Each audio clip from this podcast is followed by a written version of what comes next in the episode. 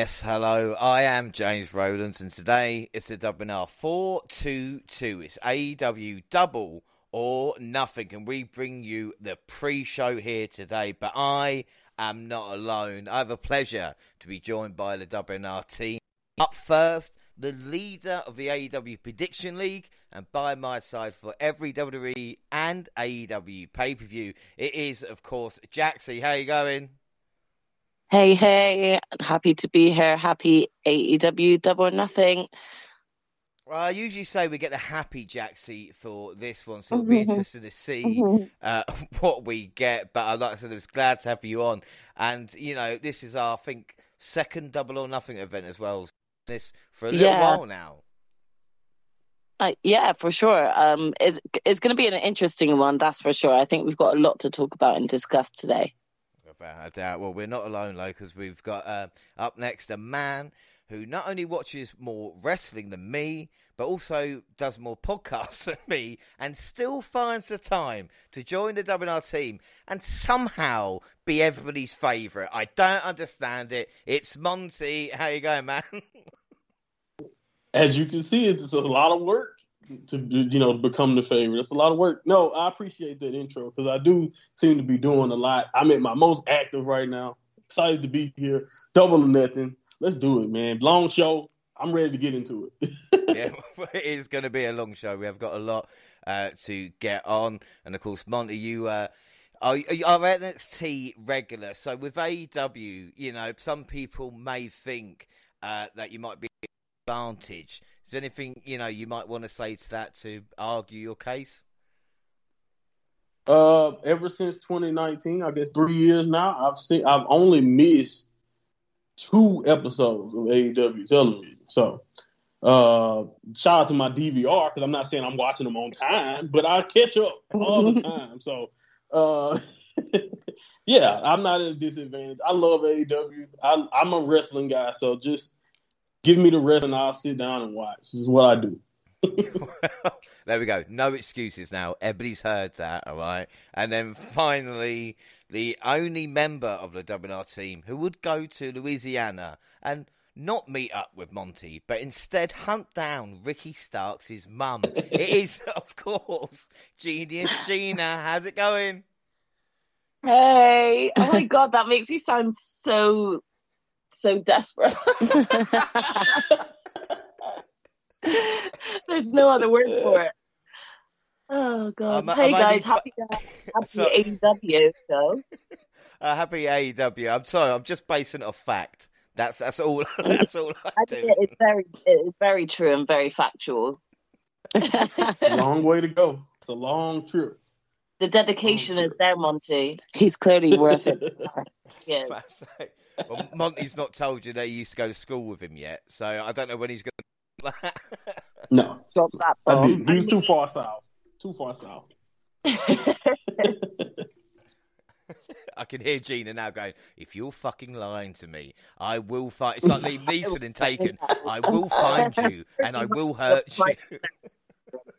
you. He's going to get a very, very lengthy private message telling him what he needs to do detailing everything. Yeah.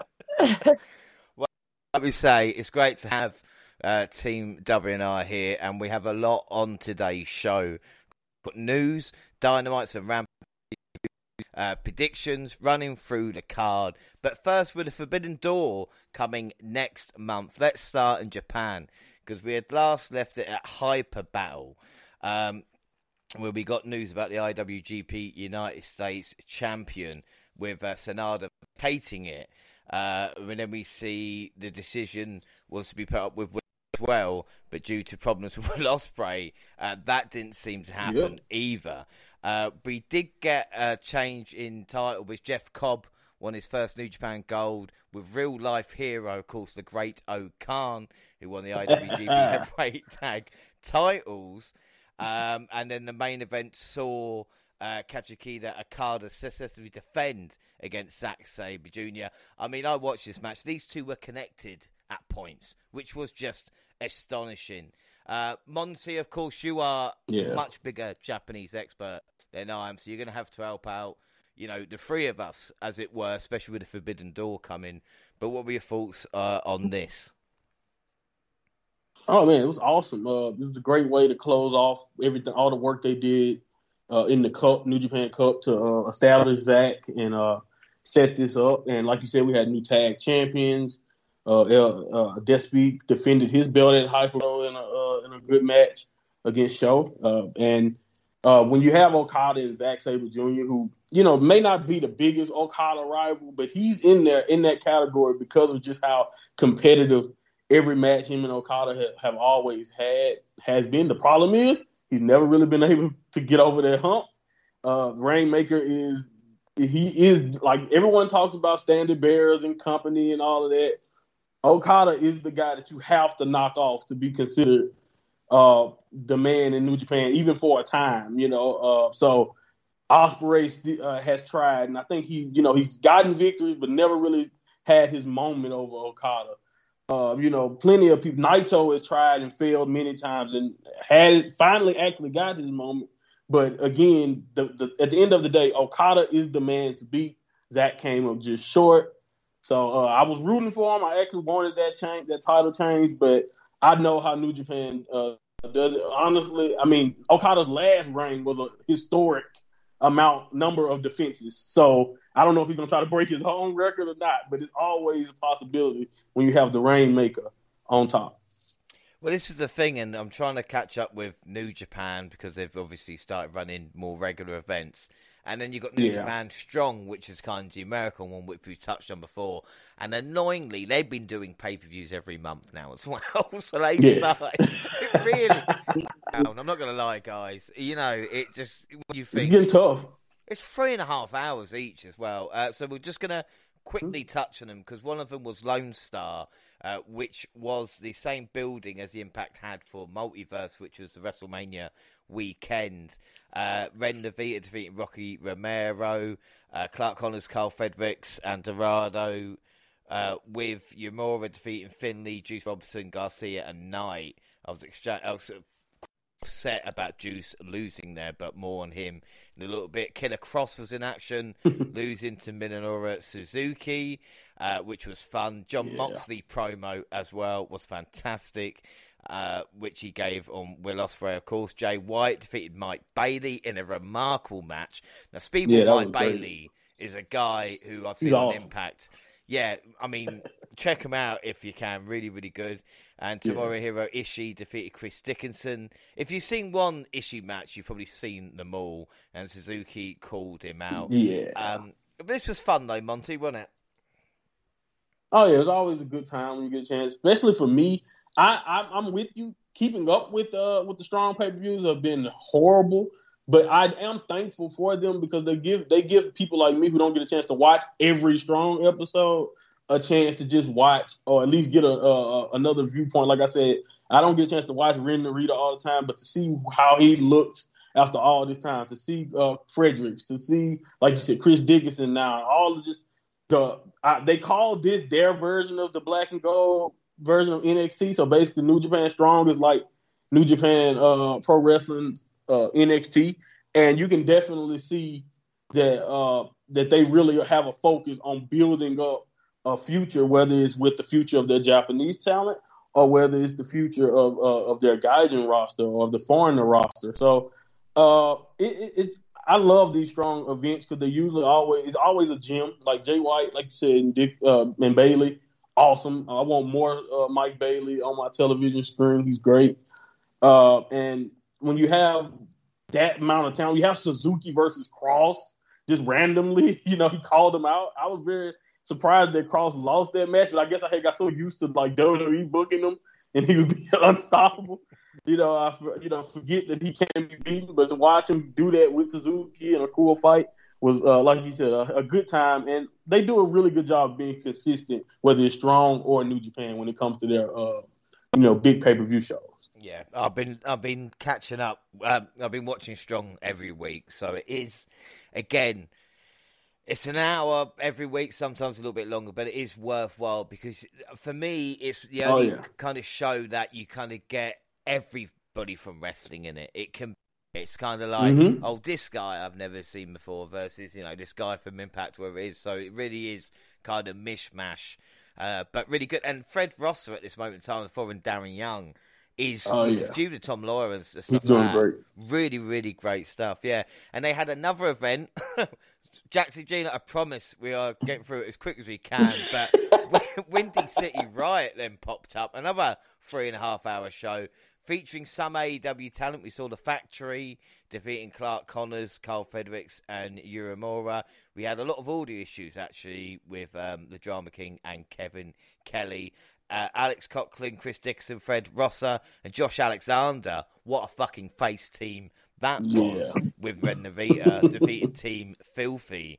Uh, unbelievable. Tom Lawlor defeating Yuji Nagata, which was a brilliant match. Uh, United Empire defeating the Bullet Club as well. Scott fucking Norton, boys and girls, was in this. It was not. it was not pretty. But boy, was it fun to watch a former uh, champion and obviously NWO mainstay. And it's nice to know Bullet Club don't win all the Mhm. time in New Japan as they do in uh, Impact. An absolutely bonkers Chicago street fight with Finn Juice and Brody King defeated TMDK, um, Jonah Shane Haste, and Bad Dude Tito. Uh, the ended Juice, as we know, and only in wrestling, street fight clothes. I can't any other sport or any other time where you just put a white vest and jeans on to have a fight. Uh, it was like an old concession stand brawl. We had a door spot. Uh, Jonah driving Brody through a ladder. Uh, Finley though gave me some serious young Jericho vibes. I really really like this match. Uh, Jay White defeating Shota uh, Umino.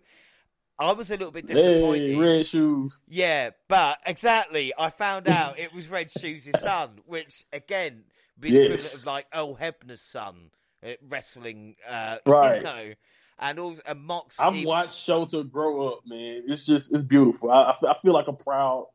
Uh, I don't know. I don't know what you call a sibling you've never met, but or or family member. But anyway, yeah, I was proud. I will say because he was young lion. Because when American wrestlers go to Japan, they get given a young lion. Because I'm sure Tajiri Mhm. did it for someone as well when he was young, and it was kind of crazy wrestler. All these young guys, Right. and I think Mox said to him, "Oh, your name's Shooter," and that kind of stuck. So, but like Yeah, said, a, the crowd loved him, no doubt about that. Um, stiff as fuck match between Ishii and Suzuki. There was never going to be anything else Mm-mm. in this. and then the match, maybe of the year so far, Jon Moxley defeating Will Ospreay. This was a pay per view main event. Uh, we saw everything that we could see. Ospreay jumping off, Ospreay jumping off top, uh, taking Moxley through tables. Both men bleeding, of course, as well. Uh, and then some more shenanigans as Moxley locked in the rear naked choke as the bell sounded prematurely after it looked like Ospreay kicked out of the paradigm shift. Um, Will keeps getting screwed, Monty. That is the story they're going Yes. for now, isn't it? You know. That is his. That is his narrative. Yes, he uh, feels like he's been screwed over every way possible. You know, he's he was screwed out of his championship when he was injured. They allowed someone else to walk around with the world championship. We can just start there, and then you can go toward. You can go to these finishes. A couple of like the cup match, this match here with Moxley, which, like you said, incredible. I expected nothing less from them two.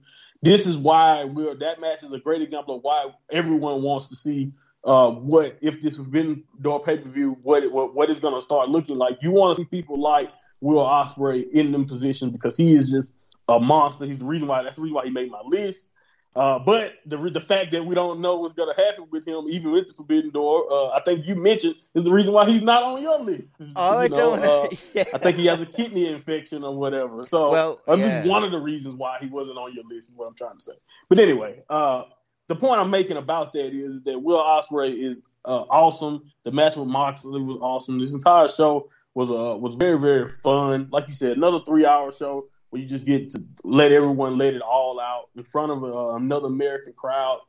Uh, I I loved it. I also thought it was a great little precursor for what was coming, even though at the time we didn't know uh, Forbidden Door would be coming. But yeah, it's a nice. I think that's this would be a great show to watch if you want to. You know, even though uh, these are strong guys and not so much the main roster, this is another one of those shows you can watch to see many different promotions intermingle on one show because New Japan is really good at that. No, without doubt. And we talk about Ospreay uh, recently returned to action after testing positive for COVID, uh, missing wrestling Dontaku, uh, where he was scheduled mm-hmm. to fight for the United States title. And then Rev Pro released a statement on the website saying Ospreay developed what initially thought to be food poisoning, and it was more uh, eventually diagnosed with a kidney infection. Uh, he was yeah. supposed to say Suzuki on the show as well. Uh, so it'd be interesting to see what happens there. Talking about Dontaku as it was, uh, a couple of major going on happened. Uh, basically, we saw Hiroshi Tanahashi triumph over Tomohiro Ishii to capture the vacant United States Heavyweight Championship. Only four, and I was shocked by this because I love me some Finn Juice and Juice Robinson, and there were stories that he was going to kind of walk away, but instead, under the hood, attacking uh, and joining the Bullet Club and holding the title high, actually walking out of it as well. This was, for me, huge news yeah. because Juice had not been connected to the Bullet Club, so this was kind of real, real swerve. And then in the main event, uh, we had a Okada Sessi defending the uh, the World Heavyweight Championship against Naito.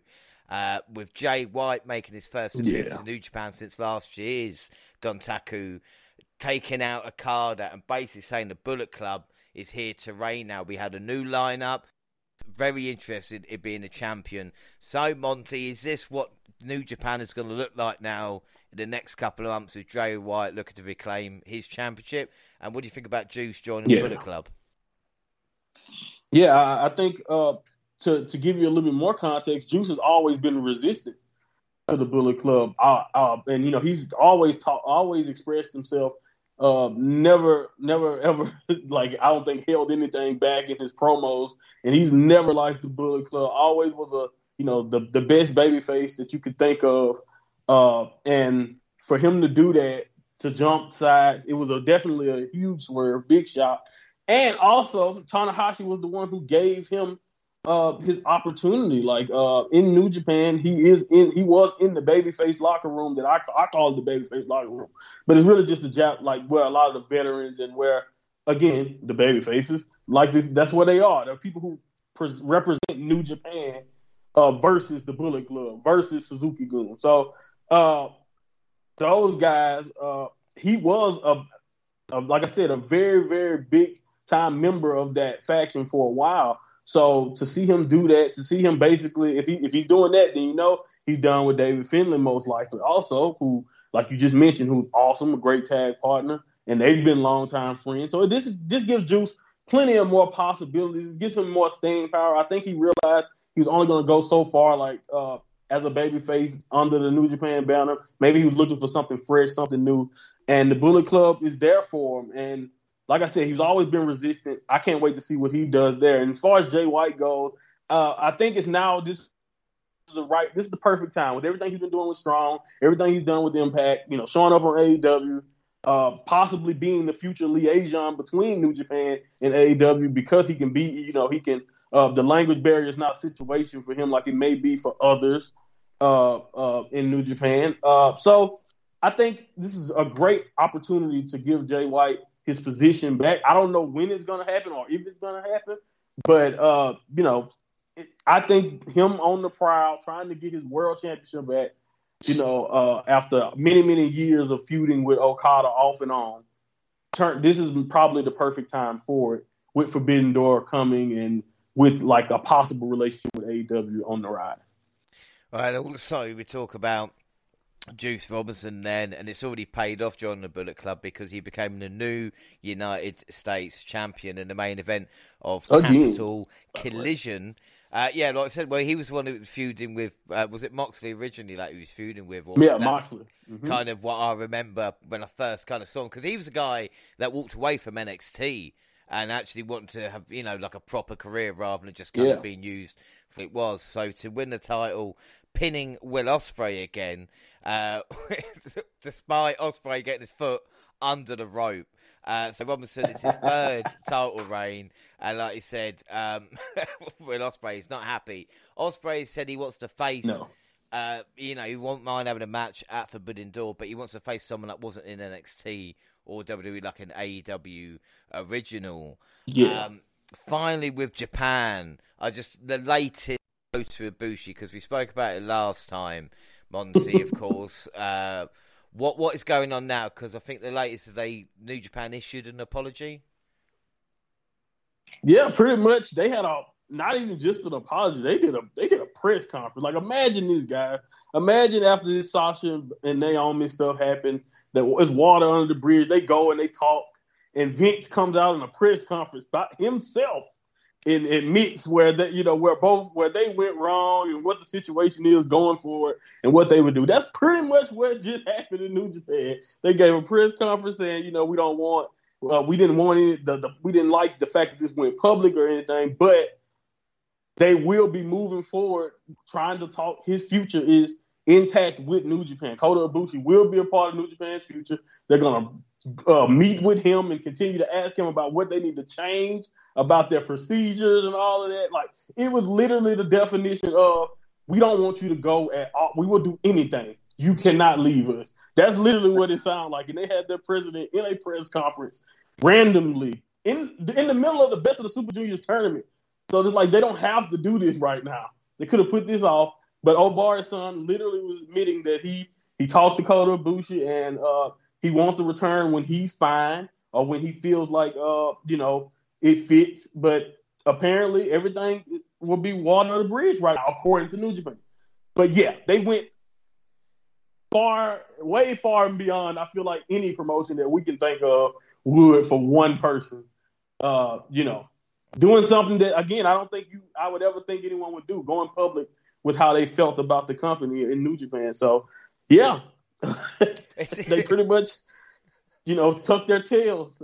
it's like, are, are you going to fire the guy who was responsible for all this? Oh no, we'll just push him elsewhere. Where it's like he's cleaning yeah. the toilets. Anything now. you ask. You know, like yeah, right. Just, yeah, know, we just keep him away from you. Yeah, yeah you don't like that guy. Hey, he'll never talk to you again.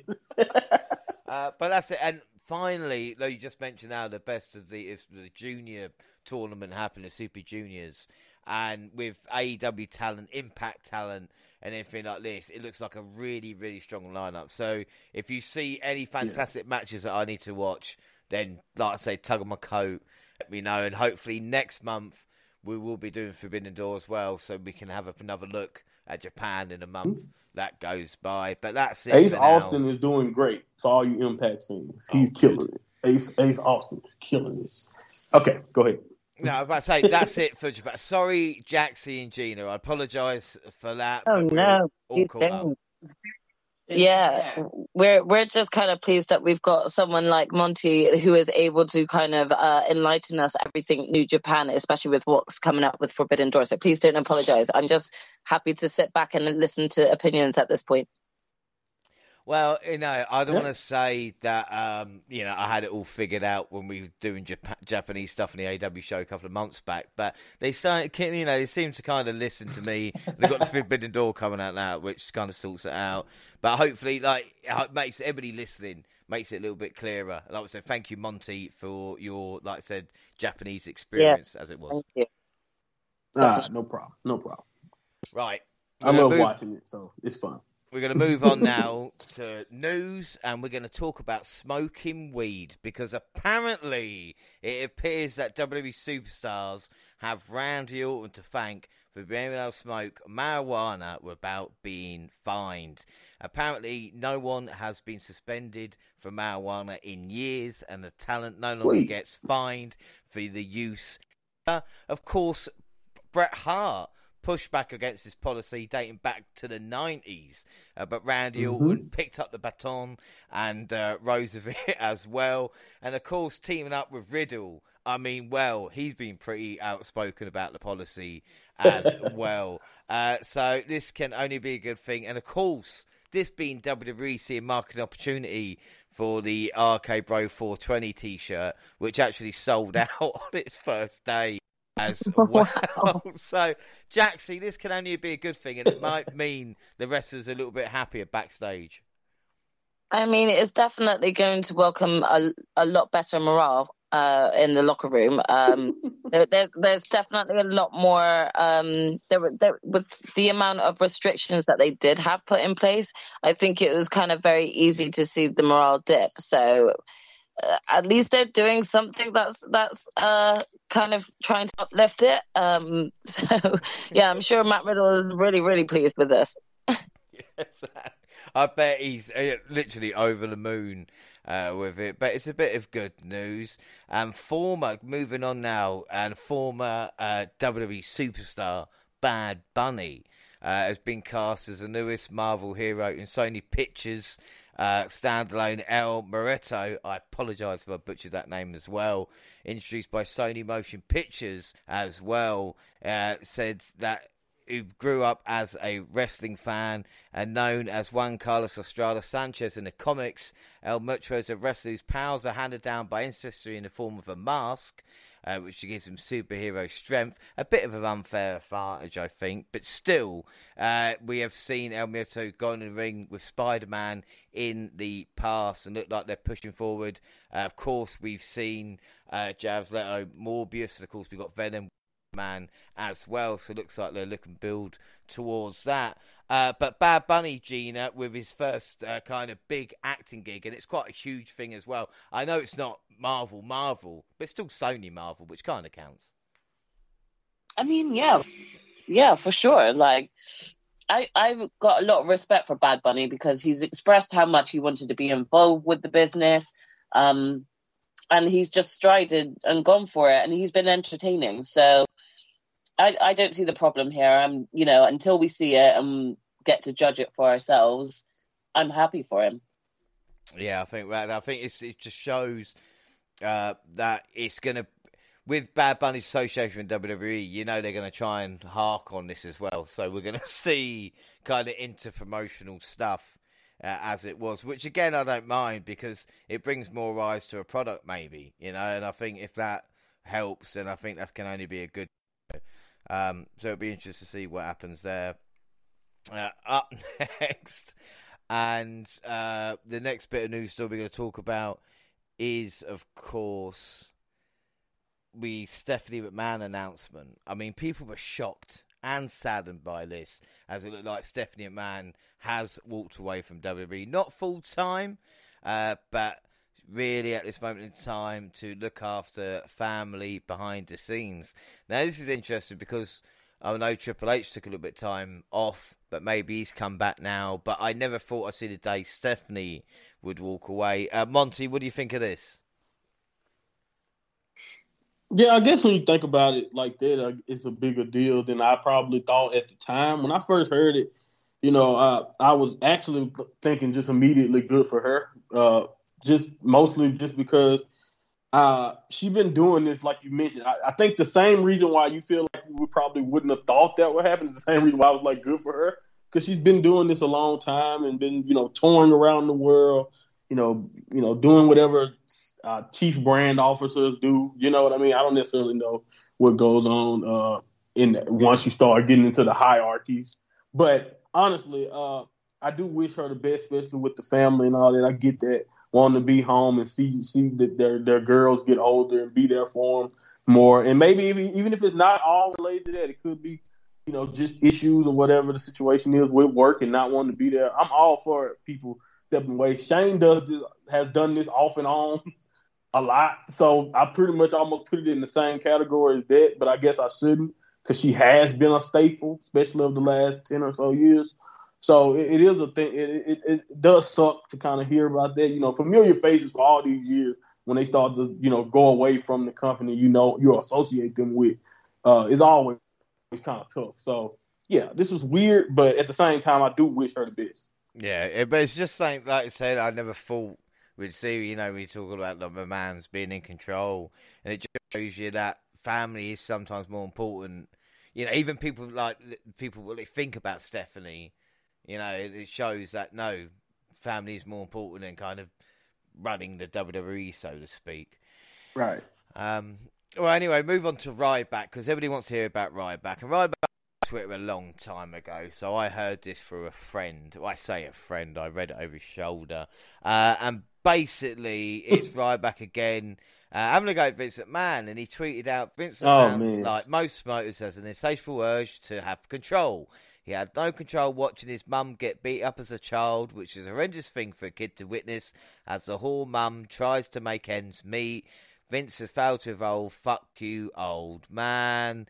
It's crazy how many people are okay with billionaire uh, living and whoring out a human circus. They can't stand the truth. Your clock is ticking, old man. You take nothing with you. Uh, of course, mentioning uh, Mr. McMahon's mum there. The mother passed away at the age of 101 in January 2021. Uh, and of course, Ryback hasn't done anything worthwhile, I would say, in, well, I don't know how many years, but it's just one of these things. Jaxie, what do you think of this? Is it Ryback? just mean- misunderstood?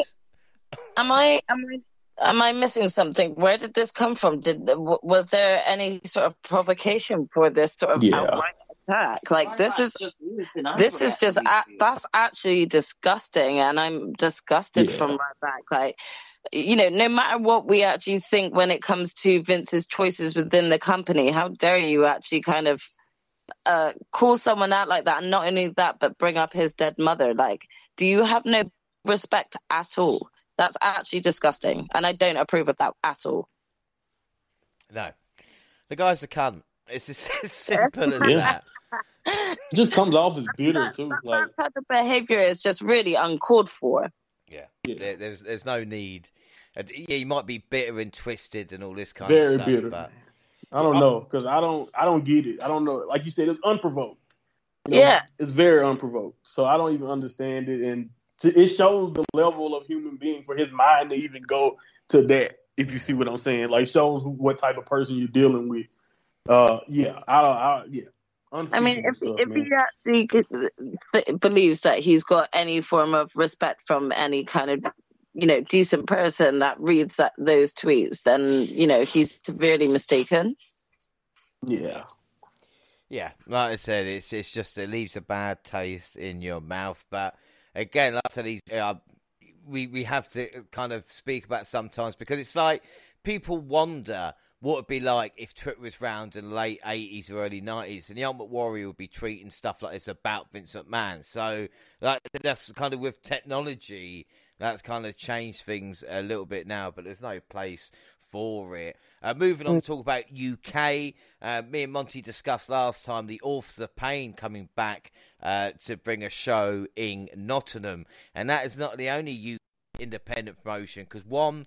PW is returning in October with an event that will live on Fight TV. It will be at the Doncaster Dome, uh, and already announced for the event are Rob Van Dam, Ruby Soho, and Mickie James. Now, 1PW was a company that was along a, a really long time ago, back in the early noughties. Um, they came up with this this big idea to kind of host uh, shows that would kind of be super in the UK. And of course, as anybody knows, unless you're a multi-millionaire or billionaire, it doesn't really um, work out. But they're hoping to stage some more shows coming up as well. 2005 is when they first went about. Of course, people like AJ Styles, Abyss, Samoa Joe, Christian Cage, anybody they could get their uh, hold on. Now, it'll be interesting as well because, like I said, a few more independents. Gina, with you, when you know this UK shows are now, what kind of tickles your fancy to go to see it if you were going to?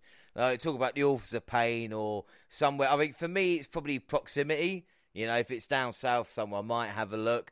But again, with these, I don't know if I'll be travelling all the way up there to go see them.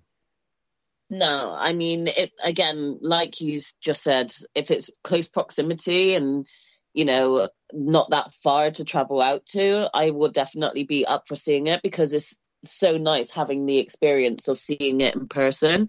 And I've only kind of had that experience once, so I would love to do it again. But um, I'm not going to stretch myself too thin to try and go to one either. So. No, but it, we talk about we talk about events coming to the UK, and the biggest event coming to the UK for the first time in thirty years. It is Clash at the Castle, of course, coming September, and tickets for the much anticipated Clash at the Castle event went on sale. And I was one of these people who queued up in the line. I was behind 11,000 people at one point, and I got to the pre sale early. Uh, of course, more came on a public sale, which was Friday. There were some exclusive VIP hospitality packages, which started at four thousand five hundred pounds and went down to two thousand five hundred. Um, but the real disgust was the price of tickets just for the stadium. Now, to put it into perspective, at the O2, uh, where it's 20,000 people, if you spend £40, you will be up, uh, you know, in the. I wouldn't say people call them cheap seats, but they're not as such as that. They're just up in the arena, top level. Say if it was three levels, and that's where they were. Uh, for uh, the ringside seat, you're probably looking at about 125. Go into if you want front row to 250 at the O2. The kind of cheapest seats for cheap seats, as it was at the Clash at the Castle, was about 120 to 130 quid. Rick, the first three tickets, because I went there obviously to get Gina Jaxie tickets as well. The first three tickets I selected was four hundred and fifty pounds each, and I nearly went through with it. That was the point, and I, I was close, backed up. I did though manage to get us free tickets for the event. So for the first time in WNR podcast history, uh, Jaxie, Gina, and James will all, well, obviously Jaxie and Gina know each other, but they will meet James for the first time. So that can only be a good thing. Um, before I get Jaxie and Gina, your excitement level, of course, for meeting me in person, that's what the real excitement will be. Uh, Monty, you've been to a Mania before. How does that compare to Mania prices? Uh, honestly, I feel like so. Let's see, for two tickets, for my decent seats, I was like a couple hundred. You know, I don't know the conversion from like the pounds that you showed, so I don't. I have to do the specific math. But I was a little cheaper than you guys, actually, believe it or not. So, but you guys had one more ticket than I did, so maybe that may have played a factor. But uh honestly, those tickets, from what I was hearing, was very, very close to Mania prices. It made me wonder like a lot of them was more than what I paid to get to my mania. So I'm like, it makes me wonder like what the hell was the most recent mania's prices or what the hell are the next ones are gonna look like if that's what's going on. I don't know. But honestly, it I I we, we don't even really travel that much, me and my fiance, and I just put fifty bucks in my gas tank. So everything is high right now. Everything is high. I, I, I everywhere I go, I'm spending everything. So I don't necessarily know if I'm if this is just the way of the world right now, or if this is just like, but I don't know. But everything is charging me something. Video games are like two, 20 bucks higher now. Everything is higher. Yep. preach, Monty, preach. Yeah, it is tough times, but good news. We did get tickets, so we are going to go. That Right. can only be good, yeah. Hell Look at the yeah. I mean, I, I'm very excited for it. It's going to be a great experience, and it's just going to be very exciting to kind of not only uh, enjoy the wrestler's life, but actually be there with, you know, a part of the WNR team. It's going to suck that Monty's not there, but we'll have him in spirit. Yes. we'll have to we'll FaceTime, yeah. That's what we'll do. We'll, we'll, I want photos at least. Something. Hell yeah. Have a Well, good time. I can't wait. I, I hope. I hope it's a good. I hope it's fun. I really hope it's something special happened that night too. You guys, something you'll never forget. You know? That would be great. Yeah, McIntyre needs to win the title. If McIntyre wins Yeah, the I'm, I'm title, already booking it in my head. I there you will go. be. My God, you will see the man. You'll see me. Jesus. If he does, I'm recording his reaction. You'll see. I'll be. Cry- I'll cry. I'll cry. You heard it here first. But the only problem with that, of course, looking ahead, is it is the same weekend as I think All Out as well. So it's going to be interesting to Ooh. see well, what happens Ooh. there as well. Uh, but we of course try bring you pre-shows. But the reason why I'll be here today is, of course, AEW Double or Nothing. So we're going to get started with the April 20th edition of Dynamite. We're on CM Punk versus Dustin Rhodes to start us off in a slow, well worked match with Punk picking up the victory with roll up. Page came out afterwards and faced off with Punk. Um, Jackson, what are your thoughts on this with uh, CM Punk versus Dustin Rhodes? Of course, two guys who are veterans, but they put on quite a show to start off. Yeah, I mean, uh, from what I can remember of it, it was actually a decent match. Uh, they they went uh, for a decent amount of time, and it was just kind of good to see Hangman come out at, at, the end of it. Yeah, without a doubt. Then we get the Blackpool Combat Club versus Brock Anderson, Lee Moriarty, and Dante Martin. Moriarty, of course, the hometown hero from Pittsburgh, unloaded on uh, the Dragon. Dangerous close submission for Moxley. Got to the match and scored the victory for the team. This was near perfection from the BCC. Uh, and then Tony Khan, with a little help from Adam Cole, announced the Forbidden Door in Chicago on June 26th. The event will be a joint extravaganza of New Japan and, of course, AEW with Jay White made a surprise appearance. Um, whether Undisputed Elite or Bullet Club, it's still our era. Uh, Mon Japan earlier, and the ticket sales for this were overwhelming as well. Yes, yes. Like I said, uh, I know what New Japan is all about. It's a lot of uh, you know people who may not necessarily know that, and just as a big fan of New Japan, I cannot wait to see them on this stage with AEW and just showing everyone some of the best wrestling in the world. And I just hope that we don't have anything, any finish or any decision that's so distracting that it takes away from just a fun night of uh, multi promotion wrestling. You know, uh, they used to have these great supercars of Ring of Honor, uh, New Japan did, where it didn't necessarily matter who went over or nothing like that. It was just fun. And uh, I hope that this one can be uh, another shining light, an example of that. Of course, there's going to always be people complaining, but uh, I'm going to be over the moon uh, when Forbidden Door kicks off. yeah, it's going to be interesting what happens. Uh, Wardlow faced the Butcher next and four bombs like poor power bombs later got the victory. Kyle O'Reilly wrestled his first AEW single match, defeating Jungle Boy to advance in the Owen Hart Foundation's men's tournament. Uh, the sign that said Carl Fears von Wagner actually made me pop. Uh, Hook made his Dynamite Ring debut with a decisive victory over Anthony Henry. After the match, Danhausen officially challenged Victor to a match, to which Hook brushed him off. Uh, Gina, are you softening to Danhausen at all these past couple of months? Um, yeah, definitely. The story has intrigued me a lot more. So it's taken me a lot longer than others, I guess, to warm up to the to the character, but it, it's working what what they're doing. So I'm intrigued to still see how it all pans out. But yeah, I'm intrigued. I'm intrigued. So that's, that's all we need. That's all we need. We're back in the arena. Sammy Guevara cut defiant promo. From fans. American Top Team interrupted back and forth trash talk and gave way to uh, developments. Next week, Guevara defends the TNT title against Sky in the ladder match, and Sky and Page will battle Guevara and Tay at an undisclosed time. Uh, then the latest qualifying the Owen Hart Foundation Women's Tournament saw hometown hero Britt Baker feed off the energy of family, friends, and fans to defeat newcomer Daniela Kamela. Kamela got more offense and promo by bit after week, but saved by her hometown. And then the coffin match Darby Allin versus Andrade.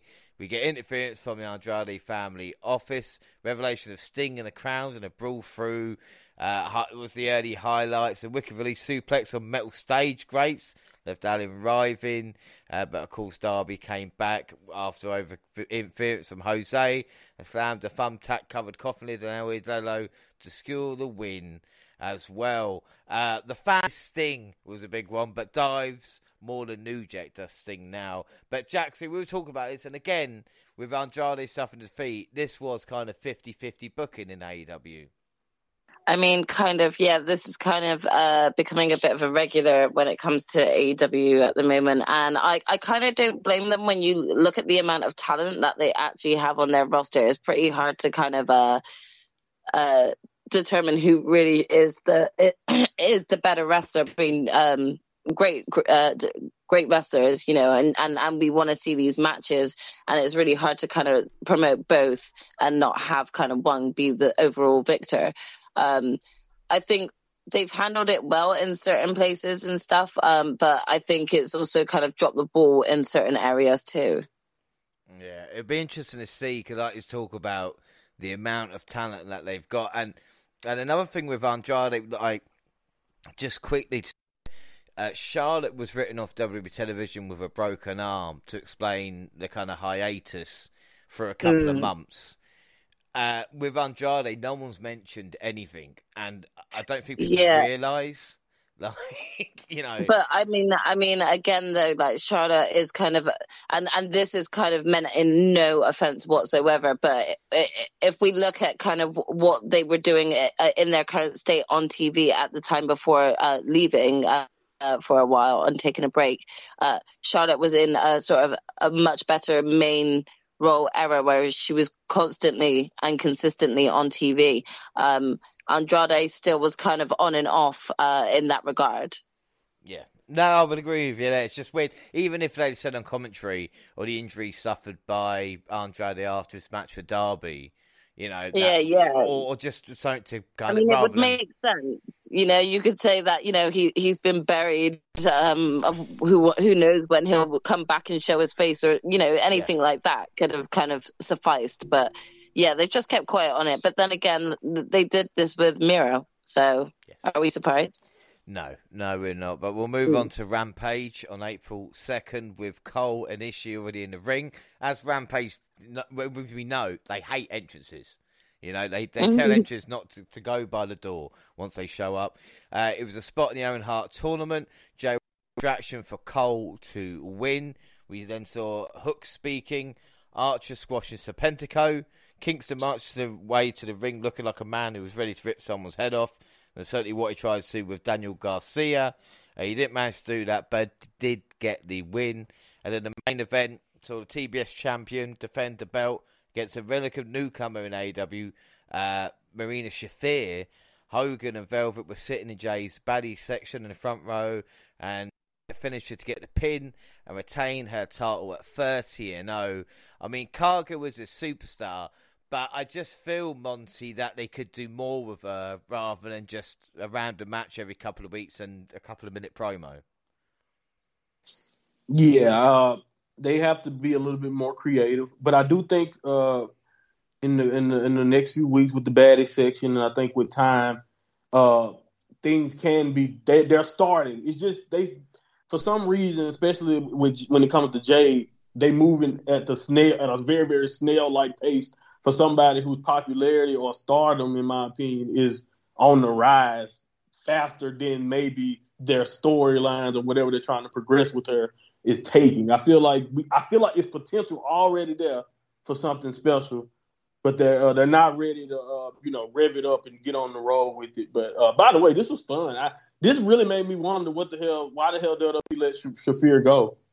You know, mm. uh, especially with the horse women situation and all that. Like this was, she's looked great in the few moments I've got a chance to see her post WWE. So I just, I don't necessarily know what was missing there, uh, and why they didn't want to, especially with Ronda still being there and with Shayna still being there. That's what I really mean. But I don't know. Either way it goes, this was fun, and uh, Jade is gonna be fine. I just think uh, they need to, you know, rev it up a little bit more on whatever they want to do because they can either build another star using Jade, they continue to build her up, and you know keep keep her being dominant. Like they have a lot of options to go with Jade because, like you said, she's definitely a star. And I think uh, just kind of going off of what Monty says is like uh, when it comes to Jade, I think they're uh, and and sort of giving her more time.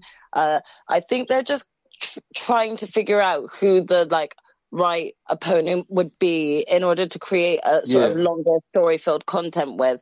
Um, I don't know if it's necessary, sort of like, oh, you know, they don't believe in Jade's capabilities, but more so it's like, is is any of the women on our roster really kind of re- on on on a on a level where they can maybe have a long standing kind of running feud with Jade and actually keep up, you know, because right now she yeah. is so dominant. Uh, she is running through the, the, roster, and that's a good thing. But we we need to like kind of find that that opponent that actually can can actually give uh, Jade a bit of a, a, a, scare, you know, and have that sort of long running story be, be told that way. And I don't think that uh, AEW have found that right opponent for her yet. Yeah, I think that's an actually excellent point and it's it's something that they have to do, you know, with strong challenges and people that can actually fight them. You know, it's like even with Britt Baker when she was champion, she got put on a level where you're thinking who could beat her with it, and they've not done the same with Thunder Rosa. So it's kind mm. of you have to look to see who they are, and again, even with Ruby Soho or Toni Storm, it's a match every couple of weeks, you know, three weeks on Dynamite or something. and it's building momentum and getting the victories as well. But we'll move on to yes. Dynamite April 27th. CM Punk on commentary for an Owen Hart qualifier, and its tag team partners facing off Dax versus Cash. Uh, and this had quick pin attempts, counters, reversals. We saw Harwood hesitate to apply a sharp, whose knee was in pain. The hesitation allowed Wheeler to roll him out. Harwood alert counted into one of his own for the pinfall victory. And after the match revealed that Punk will challenge AEW World Champion Hangman Page for the title at Double or Nothing and promised he would always bet on himself. Um, Gina, how good is? I mean, don't get me wrong, I like Cash, but how good is Dax and FTR in FTR been these past couple of months? He's been one of the leading faces. Oh, a hundred percent. Um, the thing is, with FTR, I always knew they were good, but it's like every time you see them, they remind you or they show you something that you haven't even seen before. So it's like they just always impress. And it's, it, they've been so consistent and frequent with that on AEW. And, you know, the fact that they're the ROH tag champs too, I definitely think they're both in a great position, but Dax definitely shined in that match. The match was so good. I definitely would recommend for people to see it if they haven't but um, Dax shined, and I was I was glad he, got the win. About that, another team shine as well. The Blackpool Combat Club. They continues winning ways as Moxley, uh, Danielson, and Wheeler Yuta defeated the Factories, QT Marshall, Aaron Solo, and Nick Comoroto. Wardlow beat Archer. Uh, I mean, Wardlow flew around, flew around the ring like Jeff Hardy in this one. It was good stuff. Uh, boring Jericho seven. Serena Deeb versus Shida in a Philly street fight, and Deeb repeatedly targeted the knee of her opponent. Despite a spirited comeback attempt by Avenger and Shida, the professor was able to score submission victory with Serenity Lock um, and basically finish the feud. Jaxie, again, this should have had a few more matches to this feud.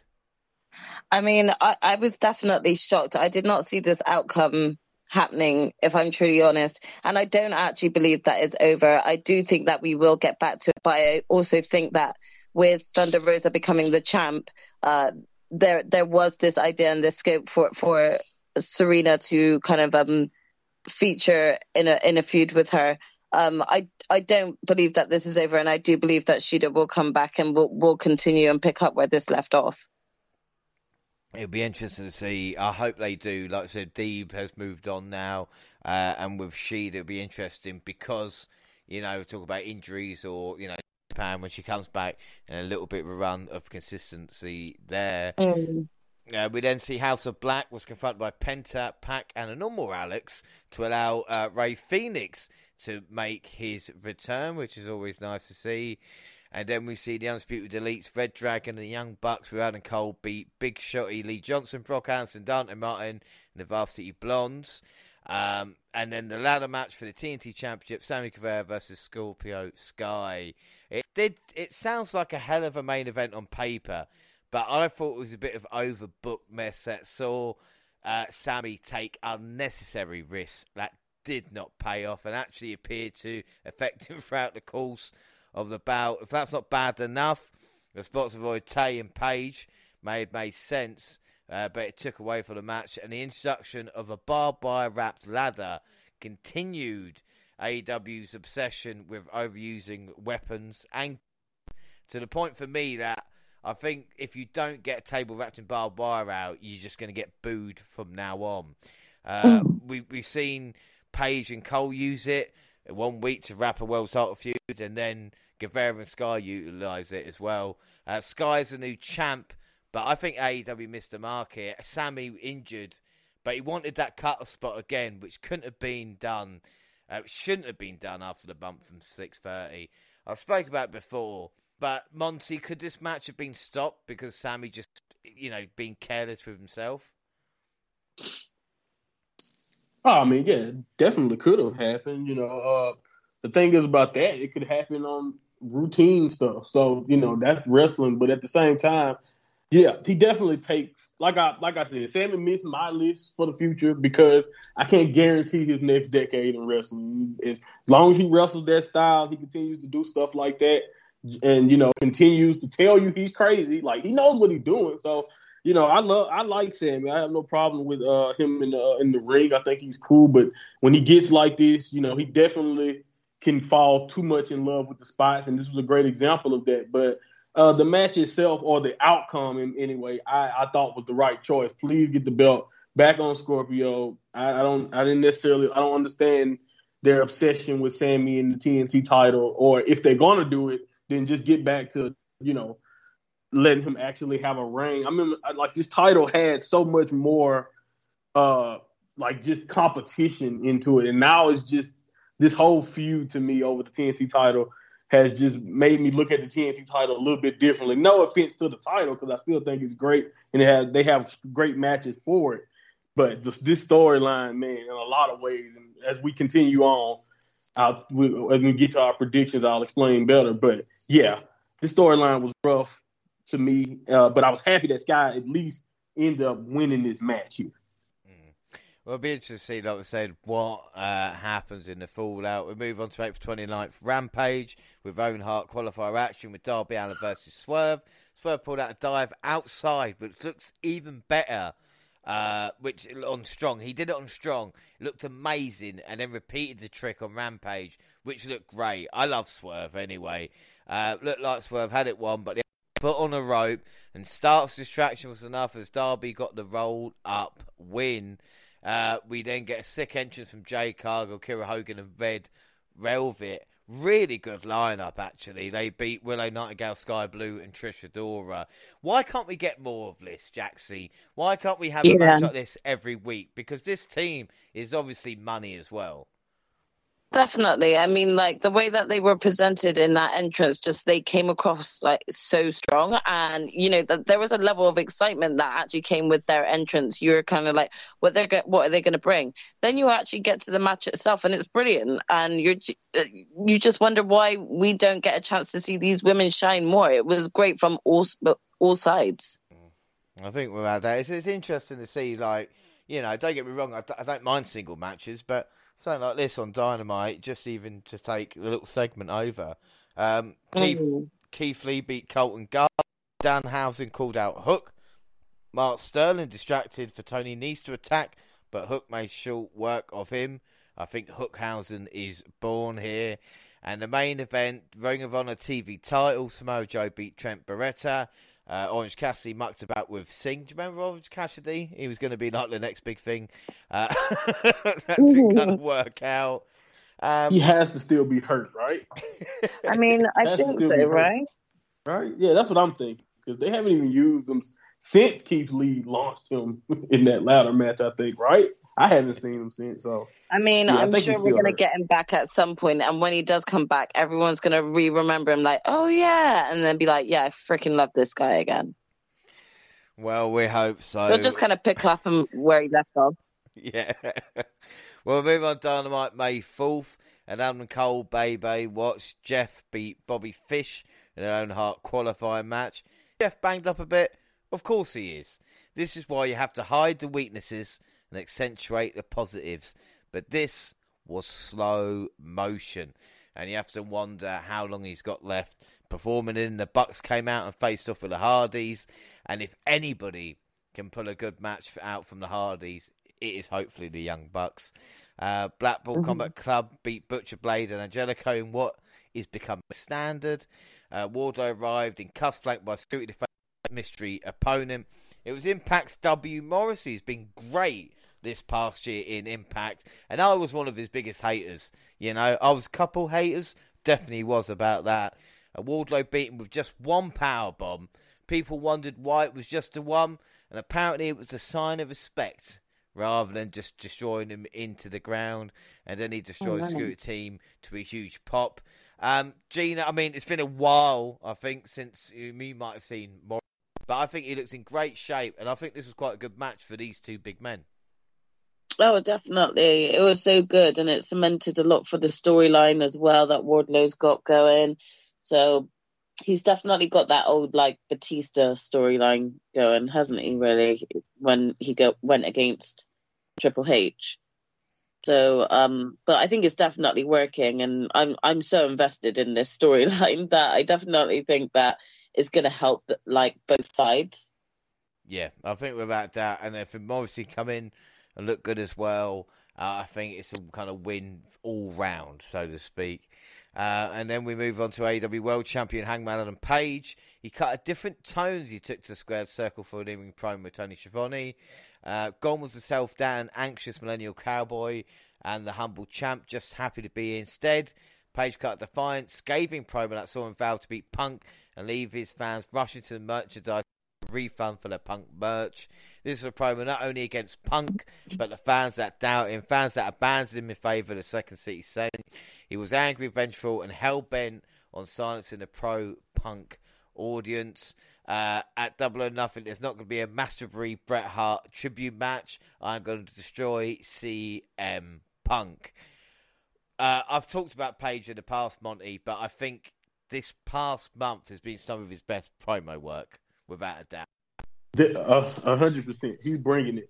You can tell he means it. Like this promo was awesome to me, man, because it really, like, especially with the week. Because I swear, like you said, it's formulaic almost with CM Punk so far in his run. You know, it's usually to be the opening match. He's to get that entrance. He's to get that pop. The crowd is to see CM Punk chant him to death, whether he's wrestling or giving a promo, whatever it is. Uh, and it, it's just the you know what's going like you Hangman's almost offended like that that you guys would choose him over you know because like, again we talked about it. the biggest story in wrestling for AEW up to this point almost pretty much was the way Hangman finally prevailed over Kenny Omega and you know became the the, the one.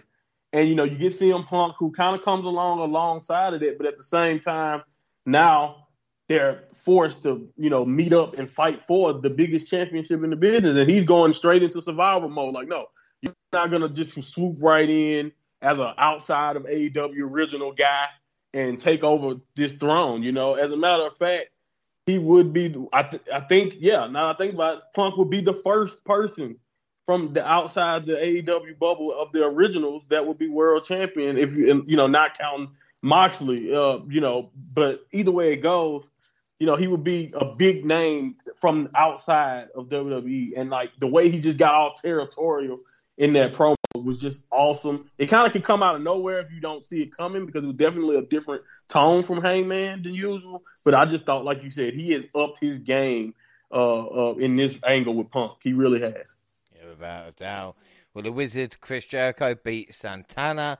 Death Triangle saved the Varsity Blondes and Julia Hart from the House of Black preserving the mystery surrounding Hart's status as potential House of Black member. Uh, the result of Malachi Black's trademark miss, don't forget. Fenix squared off with Dante Martin in the latest Owen Hart Foundation men's tournament qualifier. Fenix won in the firework display. Everybody doesn't know what I mean. You just literally watching go, ooh, ah, ah, woo. Uh, it was just great, great stuff with both men diving off the top and both landing on their feet at the same time as well. Uh, but like I said, Fenix getting the victory. And then Rose had a few words until Deeb interrupted. And then moved quickly on to the Undisputed Ring of Honor Women's Championship match. Deonna Purrazzo versus Mercedes Martinez. The crowd did not know what to do with this match. They really didn't. Uh, Dion is one of the best in the world, and the Impact Star came up short as Martinez walked out with the two belts and the Undisputed Crown. Uh, but Jackson, at least we had women main event dynamite, even if the crowd didn't yeah. really know who they were. Yeah, I mean, I actually enjoyed the fact that this uh, main evented, um, and I felt like it, you know, gave a chance for for new faces to kind of sort of show their stuff. Uh, I enjoyed the match itself, and uh, it was quite intriguing for me because I've seen, of course, the likes of Mercedes Martinez a lot, but not much from Deonna Purrazzo. So it was nice for me to be able to kind of see her her in ring work. Mm. No, she really, really is good. I an impact. She's kind of one of the reasons that I've been watching this past couple of years now. It seems, mm-hmm. and it's here on Dynamite. But I kind of thought to myself, yeah, she ain't winning.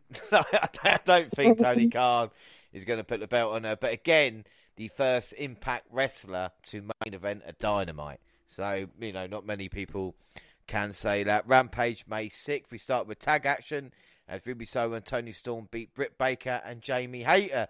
This was really fun. And again, we should be having more of this on TV. Storm pinning Britt. But the pin did look rough as fuck. Um, Gina, what were your thoughts on this? And what are your thoughts on Toni Storm since she's coming as well?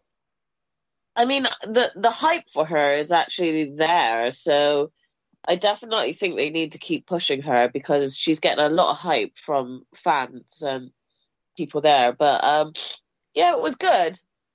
It was good. I I don't know. I'm feeling I'm feeling a bit funny about the women's division at the moment because as as much as some we've got some great wrestlers on there, I just feel like sometimes the stories aren't aren't hitting the punch. Mm.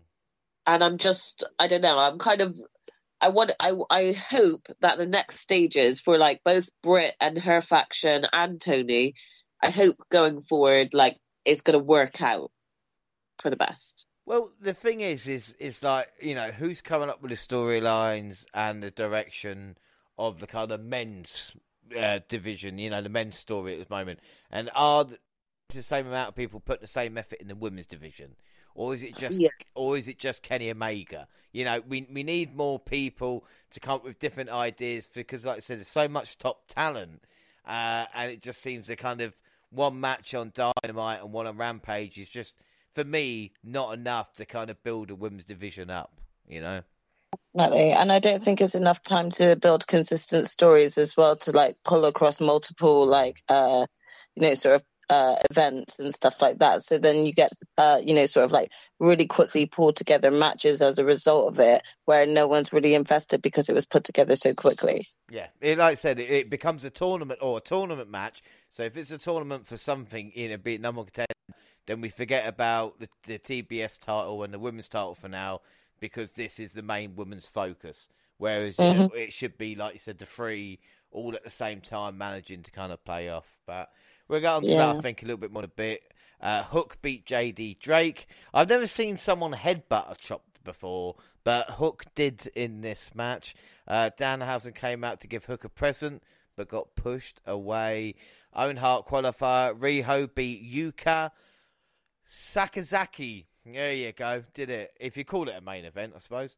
Uh, Jay Lethal beat. Oh my god. Konosuke Monty, what is the guy? I got you. I got you. Konosuke Takeshita. Takeshita. Takeshita. Takeshita. Takeshita. You gotta say it fast. Takeshita. Takeshita. No, I can't do it. Takeshita. Takeshita. Takeshita. Or you can say Tak. I was saying Takeshita, but I don't even think that's right either. But it's Takeshita. Takeshita. No, Takeshita. Renosuke, Konosuke, Takeshita. Yeah, it's okay. You did your best. well, I tell you what, Jay Lethal beat Konosuke. That's what he did. yeah, there you go. There you go. Yeah. There you go. Yeah, nice. Uh, like Michael Cole did, and just say Sheen, like for Shinsuke, he just Sheen. Yeah, yeah shorten it. Yeah. Help yourself out. Vin- vintage it. con, vintage con in that one. I tell you, he really was. um, yeah, we'll move on. Dynamite, May 11th. Owen Hart, first quarter final. Adam Cole beating Dax Harwood. Uh, Cole fantastic in his own right, playing up the hill elements of his character by teasing a switching music. Now, with the Owen Hart family's sharp shooter as well. Jackson, this was brilliant because Cole has always been associated with Shawn Michaels, so it makes him an even be- bigger piece of shit because we know how much Dax like Bret Hart. Yeah, of course, for sure. Uh, this kind of came as like a real low blow, you know. Um, so it, it just continues to build on Adam's character, um, on, on what he's willing to do, and and the the way he's he's willing to kind of go about things. You know, it's great storytelling, and um, it really just kind of uh, ends up making you want to see whether or not this is going to work in his favor or not. Yeah, well, will we get AEW World Champion Hangman Adam Page Join the commentary as CM Punk battled John Silver. Punk worked heel, so I guess this feud is shades of grey as it was, and he won with a buckshot to win. Well, just for, for one certain view, it looked like he didn't connect, but he the victory with that, so it'll be interesting to see what happens. Danhausen made his in-ring debut. uh, getting crushed by Tony Nese uh, with Mark Sterling Sterling in the pot. But Hook came out, sent the hill scurrying before shaking hands with a face painted curse stealing Danhausen to close the segment. Not since Macho Man and Hulk Hogan as a handshake been reacted to like that from uh, Danhausen. And then after a Dark Side of the Ring parody, MJF returned home. Enjoying a thunderous ovation, he's made his way to the ring for the contract signing ahead of his match against Wardlow. He basks his own in glory, revealed the conditions. The War Dog must undergo 10 lashings with a leather strap and defeat Shawn Spears in a steel cage match where MJF will be special guest referee. Uh, Wardlow suckered the overcoming Hill into having his handcuffs removed and then proceeded to wreak havoc by destroying security, with MJF uh, narrowly escaping his wrath. Mark Sterling did not low, eating a powerbomb through a table to close out the segment. Um, I got to agree, Gina. I think this is the best stuff on AEW at this moment. Not by a country mile, because I'm enjoying the Page Punk stuff, but I think this is top class. Oh, for sure. I mean, I definitely know that this is some of the top storyline that's being discussed for AEW at the moment. Um, and it's also one of those things that you kind of you think you know what's going to happen, but then you also don't. And it's nice to feel that way because another certain company feels so typical. You feel like you already know the storyline and what's going to happen. Um, so this has definitely built it up, and I know there's like so many, so many fans excited for it. Seriously, including me.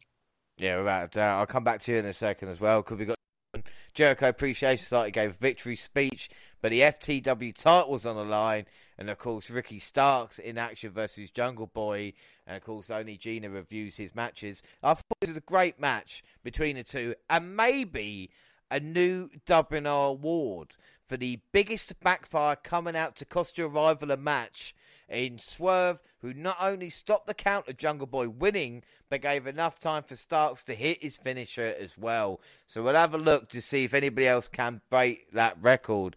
But I think the award, like we said, for biggest backfire coming out to cost your rival a match. Uh, and Christian teased a turn as well. Gina, what do you think of Ricky Starks in this one? I mean, he always impresses me in his matches, but on a serious note, not just a thirst trap note, um, he is he's so good. I I literally think he's definitely one of those to be counted as one of the pillars that has got a bright future of wrestling ahead of him. Uh, he's just enter- he's got the whole package. He's entertaining and charming, and even if he's not the most popular wrestler, whenever he has screen time or a wrestling time, he makes use of all of that time to make sure that you're you're in with the storyline or up to date with what he's doing, you know. Um, so yeah, I think he's brilliant, and the match was just great. The both wrestlers just showed their versatility, how much they've got to give, and how much entertainment that they can bring. And they've definitely they they have helped to really build this storyline for Double or Nothing. Mm. Look, uh, and, and again, I don't know if it's because we've just been doing shows together, but I have become a big fan of Ricky Stark's package as well. So it'd be interesting to see kind of what happens uh, as we move on. And we talked about Jericho uh, Appreciation Society earlier. We had a Blackpool Combat Club come out uh, to start a feud, which is not I was expecting, but hopefully it will improve. We get an Owen Hart quarterfinal match, Jamie Hayter versus Toni Storm given the dreaded slot before the main event. Uh, but this was a back and forth match with Storm fight her way back into it with serious German suplexes.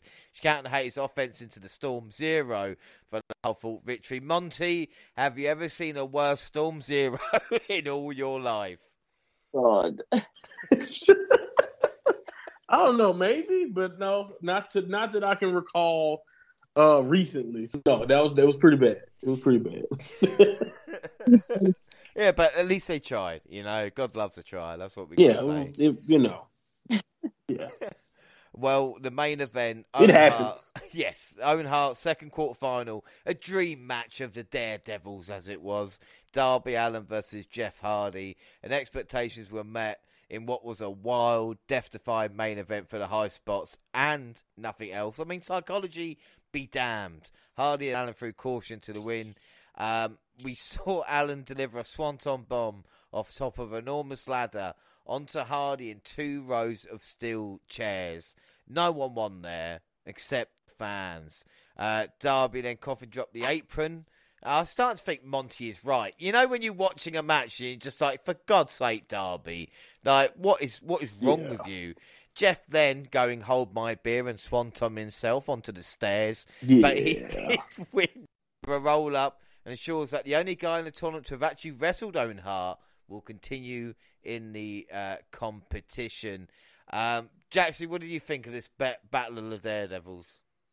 I mean, in my opinion, this had to have been like one of Jeff's like best matches, like singles matches to date.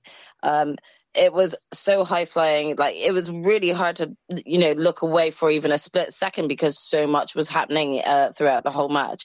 I'm pretty sure they both kind of semi killed each other uh, during this whole match, but it, it like you said, it the fans uh, were the only ones winning in this situation. Um, I really couldn't tell uh, the outcome for for from a mile. Um, I think this is one of the best times to use kind of a roll up pin when when the match has been that good, um, and you really just can't tell who's kind of going to come out the victor. Uh, and I just kind of was hoping and praying to God that you know there was no permanent damage that that would come out of, of as a result of this match.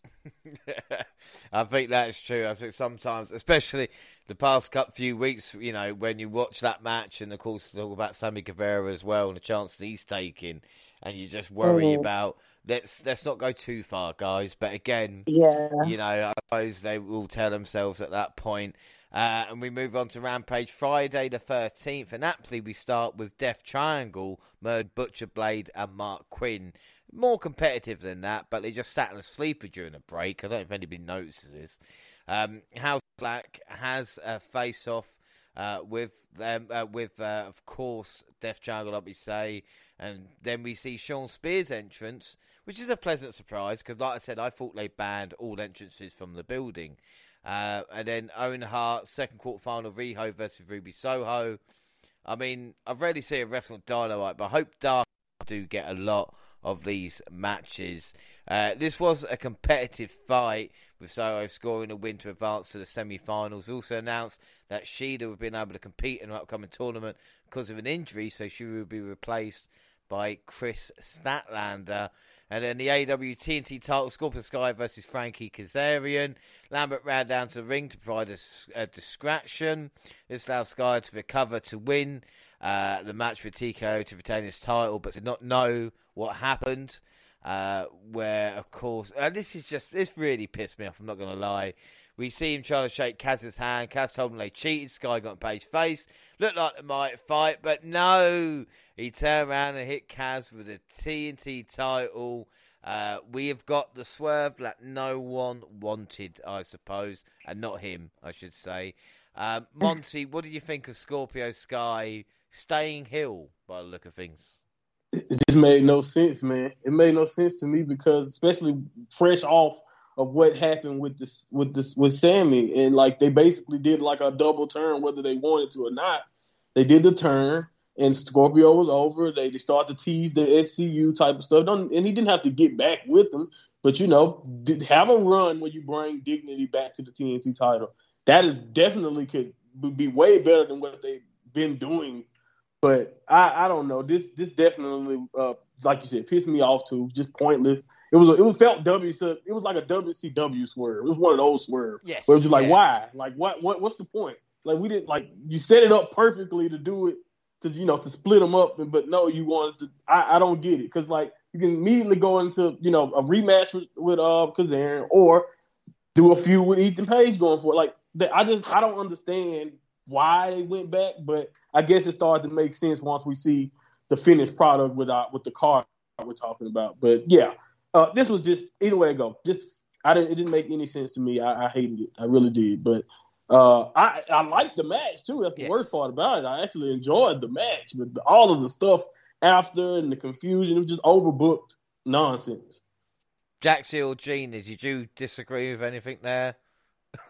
No, like I kind of agree with everything that Monty was saying here. Uh, it kind of made no sense. Um, and yeah, I, I still kind of question the need to kind of keep Scorpio Sky heel at this point, especially with the ongoing storyline with Sammy. You know, is evident as to who the the heel is meant to be in in that feud. So it just kind of made no sense as to why things ended this way. Yeah, well, good. I'm glad we all feel uh, the same with that. Then May 18th, and AEW fans finally discovered who the Joker was on the men's side of the Owen Hart Foundation tournament. As it's Johnny, yes, Johnny Elite facing Samoa Joe. People were annoyed it wasn't another Johnny, and Joe won after a fun match. And Johnny has now been Nitro, Morrison, Impact, and Elite, plus a lot more. Uh, but it should be good to see. Gina, were you pleased to see the former John Morrison, or were you expecting someone else? Um, I don't know who was. Did we discuss who we were expecting for the men? You no, but you thought at first when you saw Johnny Elite that. oh, I thought it was Johnny Gar- Gar- Gargano. Gargano. Yeah. yeah. So yeah, I didn't. I didn't know who I was ex- expecting, but I was definitely happy when I saw him come out and I saw his name pop up. So um, and it was just it, it just felt really nice to, for him to come in and just not see the Miz there. it just it was so nice and refreshing. Like his shadow is no longer there, you know. So yeah, I'm excited to see how like where Johnny Elite is going to go from here. Um, but I was pleased by it. So and it was a good match. Yeah, so uh, don't get me wrong, I'm a big fan of uh, Johnny Elite, but like I said, Twitter I think got kind of carried away, and Ciampa I think might have played into it a little bit by releasing a picture with a couple of jokers. and you know what, you know what Twitter's like sometimes. Um, backstage, the Hardy Boys and the Young Bucks had a tense exchange, which of course sets the stage for Double or Nothing. Punk again joined the commentary position as Hangman Page battled. Um, Vintage Con in a non-title match. Page won. uh, with the G- GTS and a 10th state Anthony champion top contender ended the state uh, of the segment. Keith Lee and Swerve Strickland beat the Workhorsemen. Um, can I just ask, uh, is anybody else, is anybody okay with Keith Lee and Swerve teaming up? Because for me, I love both guys, but just to be kind of put in a tag team just kind of feels a bit. I don't know. Maybe I'm wrong. Maybe I should just be happy they're getting time on TV, but I just feel they work better with single stars. You know what? I kind of agree with you on both sense, but I right now I'm kind of just glad that we're getting TV time with them because it, as it currently stands, I wouldn't know where to place them in terms of like The singles uh, run. the, the singles run and title run at this moment in time. I think they have plenty of time to actually uh, um, like kind of get that singles run in, and we'll discuss this more as we go into kind of predictions and stuff for a double or nothing. But um, I think for the moment it's just working, just getting them on TV and just getting some decent time with them. They're they're pulling out some great matches, so um, I don't personally have a problem with it. Yeah, well, we'll see what happens there. We see Ricky Starks and Powerhouse Hall interrupt a post match promo from the victors, only to themselves be interrupted by the tag champs. Uh, and speaking on behalf of it, the champions Christian Cage issued a challenge for a three-way dance at Double or Nothing and a triple threat bout for next week's show. Uh, to get his hands on MJF at Double or Nothing, Wardlow had to ensure 10 lashings with a belt by the heel, who was accompanied by Shawn Spears. He barely reacted to the first eight for the ninth one, caught him on the neck and shoulder. For number 10, assaulted the earth, caught with a low blow, and proceeded to seven additional latches. A shot to the head with a dynamite ring and a C4 by Spears left the War Dog line as the Houston fans held jeers at the villainous pair. Uh, I will say fake tan hands from MJF. I don't know if he's doing it intentionally, though, as a heel, or if I'm just getting too much into the MJF character and he's just putting a really bad fake tan on. Um, but I thought this was fantastic. And Gene, you mentioned earlier parallels between Batista Triple H. And I think they've even gone further with that. And yes, it might be similar to MJF, kind of putting what Chris Jericho had to go through to, you know, get a match for him and CM Punk. But Wardlow's reaction to this and the genuine, the, the despair in MJF's face of having to resort to a low blow to get one over on Wardlow just makes Wardlow look even better. And I think this is brilliant stuff. Oh, it's definitely brilliant stuff, and it's nice as well because in a way, it's kind of like that's that's what bullies get, you know.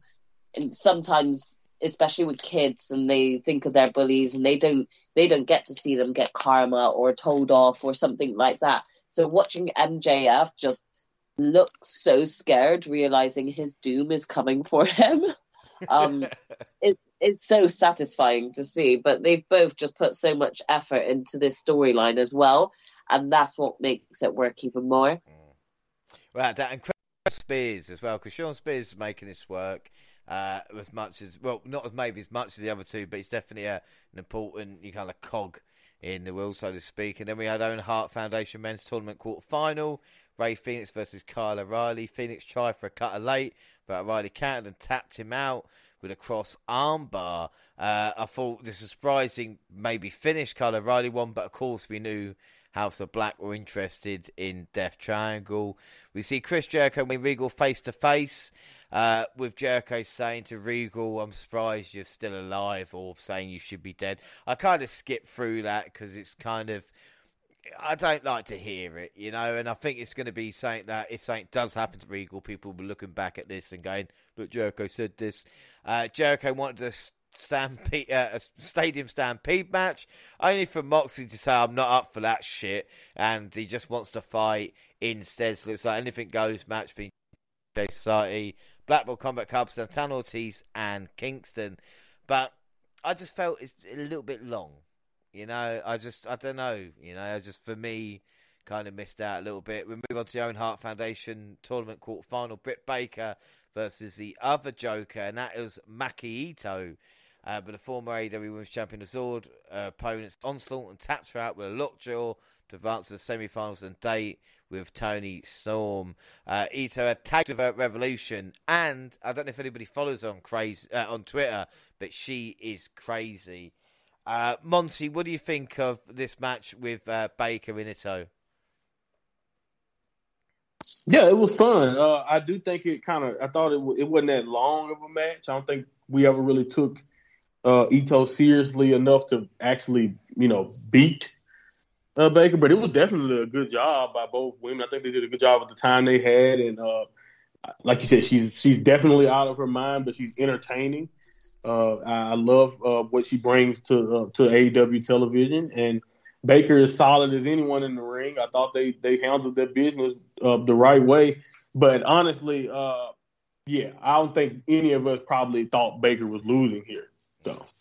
Well, for me, I say any wrestler that sings them way to the ring, I'm going to be a fan of. So if anybody knows, anybody knows. Right. Serena Deeb answers Tony Schiavone and Dustin Rhodes insistent that she cannot defeat Thunder Rosa at Double or Nothing. Uh, scathing promo gave way to Rosa hitting the ring, only to be knocked out with the women's title was Deeb and a little momentum in short segment. And of course, if you want to build up the women's division, you have to have Tony Schiavone and Dustin Rhodes Runnels involved. I mean, it's just Jackson. That's just common place, isn't it? You know. Yeah, I mean, I, again, they kind of like um, have like a a piece of everyone's heart when it comes to the the fans. Um, so any sort of promo that kind of semi involves them is gonna is gonna pull at your heartstrings, isn't it? Well, in the main event, Adam Cole cashes ticket to the finals of the Owen Hart Foundation men's tournament will win over Jeff Hardy in a sprint of a match. And then Rampage May 20th, we get the House of Black beat Evil Uno 10 and Fuego del Sol. Shawn Spears, big beat, uh, big beat Big Damo. And they were expecting a giant. And I don't think people might have known who Big Damo was because Monty, the guy looks so different from Killian Dain. It was almost like it was his yeah. twin brother. yeah, uh, if it wasn't for like, I think I don't know when I saw that he was bald or, or like I saw the different look months ago. Though I was lucky enough to have to already have seen it. But if you only had seen him like in the sanity days to now, oh my goodness, like you would have no clue uh, who this is. But yeah, this was this was great to see him though. I was very shocked that he was losing here to Spears, uh, you know, uh, but at the same time, uh, you know, Spears had a, a, thing going on, so I guess it made sense in within the story. Uh, but yeah, uh, it's good to see Killian or Big Damo Yeah, in it's, AEW. it's strange to see Shawn Spears actually winning, you know, like on Dynamite or Rampage. So it's quite a nice exactly right. He's like a dark legend, but you know, you know he's he's killing it on dark. But yeah, it was good to see him get a, a meaningful win. I guess. We get Kris Statlander versus Red Velvet. The baddies there to support Velvet as she hoped to advance in the Owen Hart Foundation tournament. Statlander kicked out of Velvet's finisher, and man her down for the free count. We then see one of the stupidest fucking things in AEW history with Sammy Guevara destroying the TNT title. But as everybody knows, we and we spoke about it. That's two belts exactly the same. Why was this such a big deal? Gina, please help me here. Am I going fucking crazy or what? right. Uh, I, I, have, I don't have anything to help you understand the situation. I'm just as confused as you are. Um, I wasn't. And he did it as a baby face. Supposedly, because like Scorpio's supposed to be the heel. Like this was I'm horrible. the story, guys. I'm just over it. What, what, what, I just don't. I just. What? What? just not invested anymore. It's like the thing is, don't get me wrong. I actually am really loving Scorpio Sky. I'm just not liking this angle Yeah. with Sammy and that now. It, they're just more being annoying to me. I think they've ki- kind of ruined Tay Conti's character. Um, because she's just become annoying, and I used to actually love her, and I used to actually be excited to see her when she was in matches, and now every time I see her, I'm just rolling my eyes. Does, Um, Yeah, she don't even work. She don't Does even she work even- anymore. Like she's just next to Sammy now. It's like they almost forget. It's like they almost forget that she's kind of like friends with Anna Jay as well. So it's like you know, there's been no support with like Anna Jay going into like you know well, this they had to upcoming match. that because Tay's kind of a heel. Yeah, a way that's what I mean. So it's kind of like they've abandoned like that sort of like friendship storyline they had going, like you know, where they were kind of dominant tag teaming it. Um, and it's like she's forgotten that she's a wrestler. has she always stuck her tongue out like that, or is it only a heel? No, I swear. I No, swear. that's Sammy stuff. ever Right. That's Yeah, Sammy that's- stuff. that's I'm a Sammy you. He's thing. been doing that for years. Yeah, she's just and- starting to do it. yeah. It, it's actually kind of irritating. It reminds me of my dog sometimes when it just sits there with its Oh. tongue inside. Oh my gosh. I'm not not saying you know I'm not saying anything. Um, I apologise to Tay if you know she's upset about Sharpays or whatever. But you know, uh, we will move on to the main event. of The evening featured Moxley and Danielson from Black Belt Club taking on Sydal and Martin in tag team action. BCC won, but the JAS attacked the BCC as the show went off the air. Quincy is Danielson got his leg caught between the ramp and the stage. This was not shown in broadcast, but this was very scary, and some people might complain now, you know, not checking this here. Monty, what did you think with Daniel get Danielson getting his leg stuck? Because it looked pretty serious. Yeah, and uh, it wasn't really. Sh- no one was really clear about how long he was stuck. No one was really clear about at first about you know whether he would be okay or not. And we, you know, you know, they just seemed to be kicking off something toward. We knew Double or Nothing was coming, coming. So you know, you just you never want to see an injury with a guy like Bryan, or just in general, you never want to see an injury like that, or especially for a freak accident. But you never want to see one timed like this, right on the build of a, uh, one of the biggest shows of the year for the company. So, uh, yeah, uh, I, I, at the time I didn't know what to think, uh, but I just uh, I think now we know everything is probably fine, so that's good. Yeah, well, we'll move on to the last Dynamite, and it's the third anniversary show, 25th of May.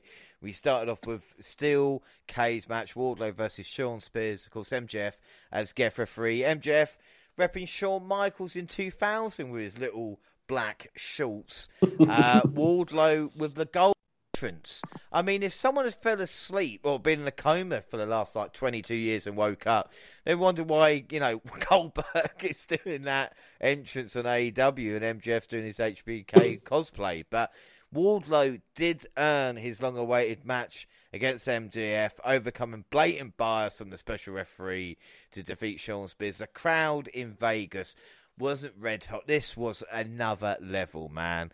Uh, as he manhandled Spears, he broke a pair of cuffs after him just spit in his face and he put the chairman down with a power bomb symphony. Even MJF caught a chair right to the head. I know unprotected chair shot, but still, this was hilarious selling for MJF. This felt like a moment. You know, when you look back on someone's career after a while and go, right, this is when he officially kind of made it. What a fantastic way to start, and what a showcase it was for Wardlow, especially that visual of him being on top of the cage and looking down as the crowd is going crazy.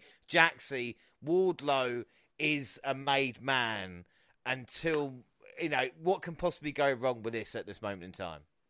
I mean, like the the the story build has been epic for this. Um, I think this was the best way to play the steel cage match. Um, you know, definitely making sure Wardlow wasn't the one that that sort of touched uh, MJF um, to not get him disqualified, and yet uh, still be able to put him uh, clean. Uh, yeah, definitely just kind of build build. It's it's built to such a point where this is probably one of the most anticipated matches on on the, the card for tomorrow night.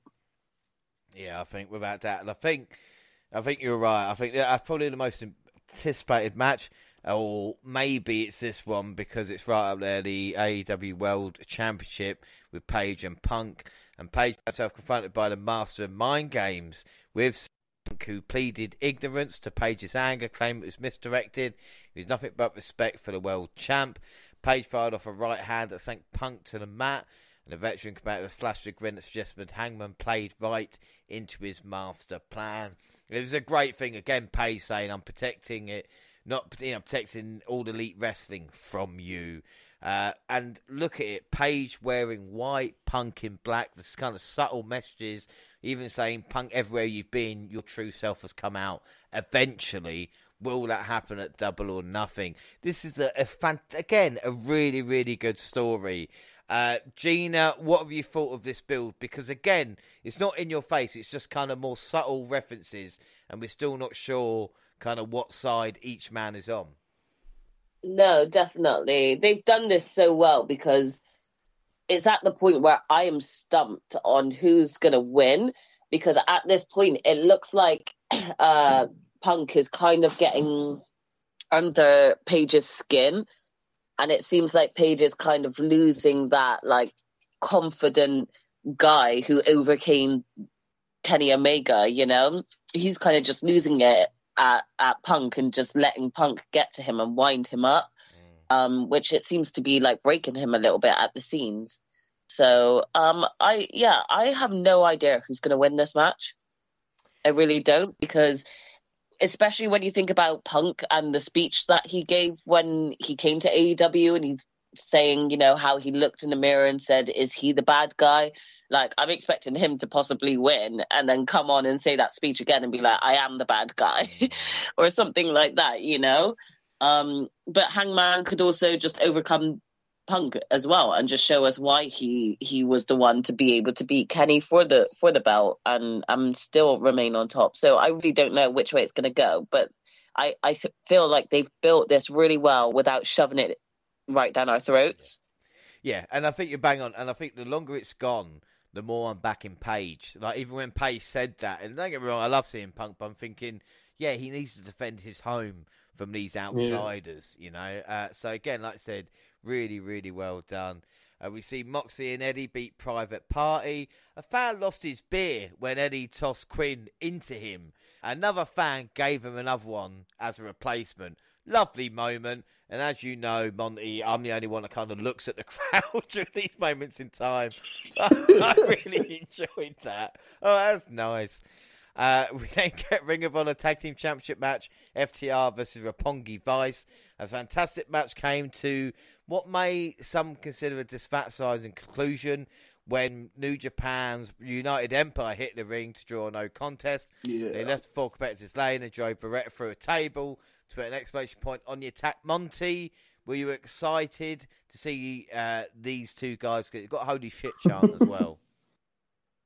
Yeah, I was. I'm, I'm always excited to see uh, you know, New Japan guys in like in the in this spotlight, especially the Great-O-Khan. It was kind of ironic. We just just was telling you guys about the hero O-Khan is, and he comes in and he does this to in his first impression, make a make a make a lasting first impression, whether it's the botches or whatever, however you want to look at it.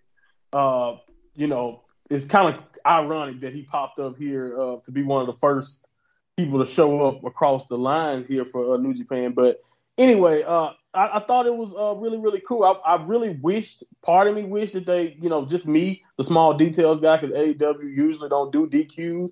I kind of wish they just finished the match and then did that. But anyway, it's all fine. You know, it's not. That's just a small detail. It was great to see Jeff Cobb back. You know what I mean? He was here. Them about the um, the tag team that came in. Like, where are they? Okay. Um, a solidified tag team already in New Japan, or are they a fresh new tag team that's kind of been put together over there? Can you tell us a little yeah, more? they're relatively new. Yeah, they're definitely relatively new. Uh, they they were form they're former IWGP Tag Champions. The reign didn't last that long because they just like recently lost it, uh, lost those titles. But uh, they're they're O-Khan, like I said, I've watched. He's another one of those guys with a young lion from when I very start, started watching New Japan. And then he was Oka. I remember when he was a little bit, he was way smaller, way before he went on the excursion. Like to see who he is now with the beard and the hairstyle, and he's kind of weird. Like his interest is different, all of that. But I promise you, if you give him a chance and you just watch him, he's awesome.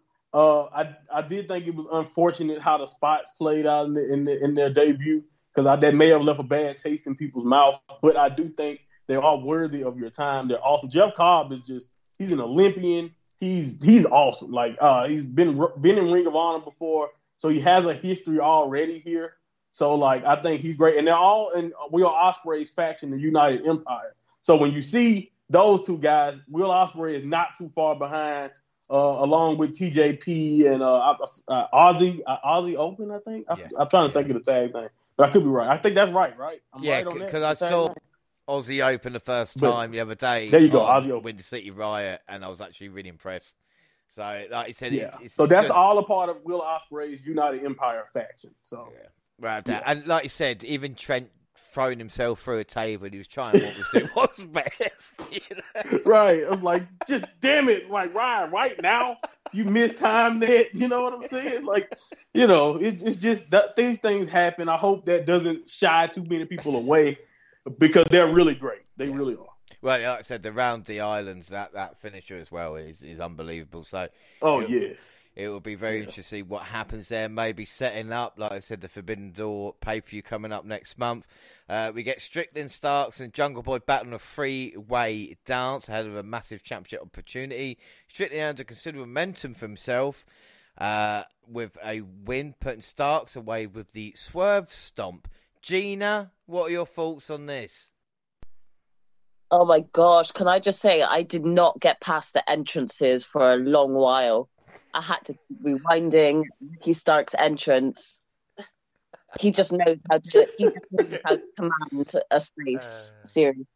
But I'm not gonna lie, that match was so good. It was probably match of the night for me. The all three of them, the way they were countering each other, they were all just you know, going for it. It was so fun to watch, and I just didn't want to look away, not just for Stark, but I just I'm I'm intrigued by all three of them, and that triple threat just showcased how good they are as singles, as well as being away from their you know uh, powerhouse counterparts, I guess. So yeah, it was really good. I enjoyed the match. I was gutted my man took the pin, but I still think that all three of them had great moments to shine.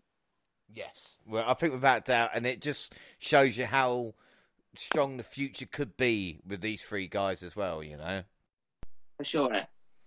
Uh, I did time the next segment because I heard a lot of rumours about Thunder Rosa. Uh, and I did time her. She did have a two and a half minute promo to sell the match with Deeb, but because she looked at the crowd for a second, she was cut off by her own music, even though the crowd did love her. And there was a crazy stat we were talking in the group the other day. It was like 11 minutes of time she's had since being champion, which is just, well, I don't need to say it. It's just not good enough. It's not. Uh, it's it's actually quite depressing when you look at it like that, and you actually can counter it, ca- counter up like that. You know, especially when you look at the likes of uh, Britt Baker's run. They've they've got to do better when it comes to the to the women's division. They need to do better by the women. Uh, they do all work so, so, very hard with what time they're given, and it's not enough. Um, and the only person that can do really something about it is Tony. Recognize that and actually allow the women to showcase more in separate segments and and not have it as one continuous, you know, uh, segment for all women on on each show you know, allow them to actually have more time in the ring. This needs to happen if you actually want your women's division to be taken seriously. Yeah, right. Uh, well, the, women's division was put in the spot before the main event yet again in the Owen Hart Foundation Women's Tournament semi-final. Toni Storm versus Britt Baker. Uh, this is a back and forth match. We saw Baker rock Storm with a nasty super kick that bust the nose of Toni. Uh, we saw Jamie Hayter making a presence Finding distraction allowed Baker to score the win with a handful of ropes for added leverage. I mean, even if it's Britt, the women's match is put in the position. But what a shit finish. I will ask, Jaxie, I'm going to ask you straight up. Is Britt Baker the Charlotte of AEW now?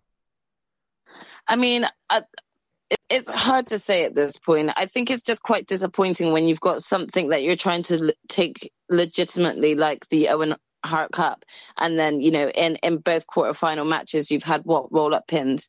Um, I, I understand that this is sort of Britt's uh, Britt's continuous sort of motive is that all she does is cheat and things, but you know when it comes via a roll up, it is getting kind of very uh, tiresome, you know. Mm, yeah, uh, that's what I'm saying. It's just a bit weird. Maybe they would um, kind of build other people up but again, mm. Baker is a star, so you can't just not have her appearing, you know, on on AEW yeah, TV for a certain amount of time. Of course, and I think I think you know that she she has deserved it. She deserves the screen time with with the amount of work she's put in. When you kind of go back to when she first started in AEW to where she is now, she has solidified her right to actually kind of have opportunities um, and and uh, continuously be kind of shoved, put in, in give him TV time. But that that doesn't mean that you know uh, it's not a chance to uh, you know give other women um, a chance to shine as well. And I just think this ending could have been better. It's a little bit disappointing with what I I felt was actually a pretty decent match. Yeah, I think about that. And again, Toni Storm, Lucy, just think, well, what's next now?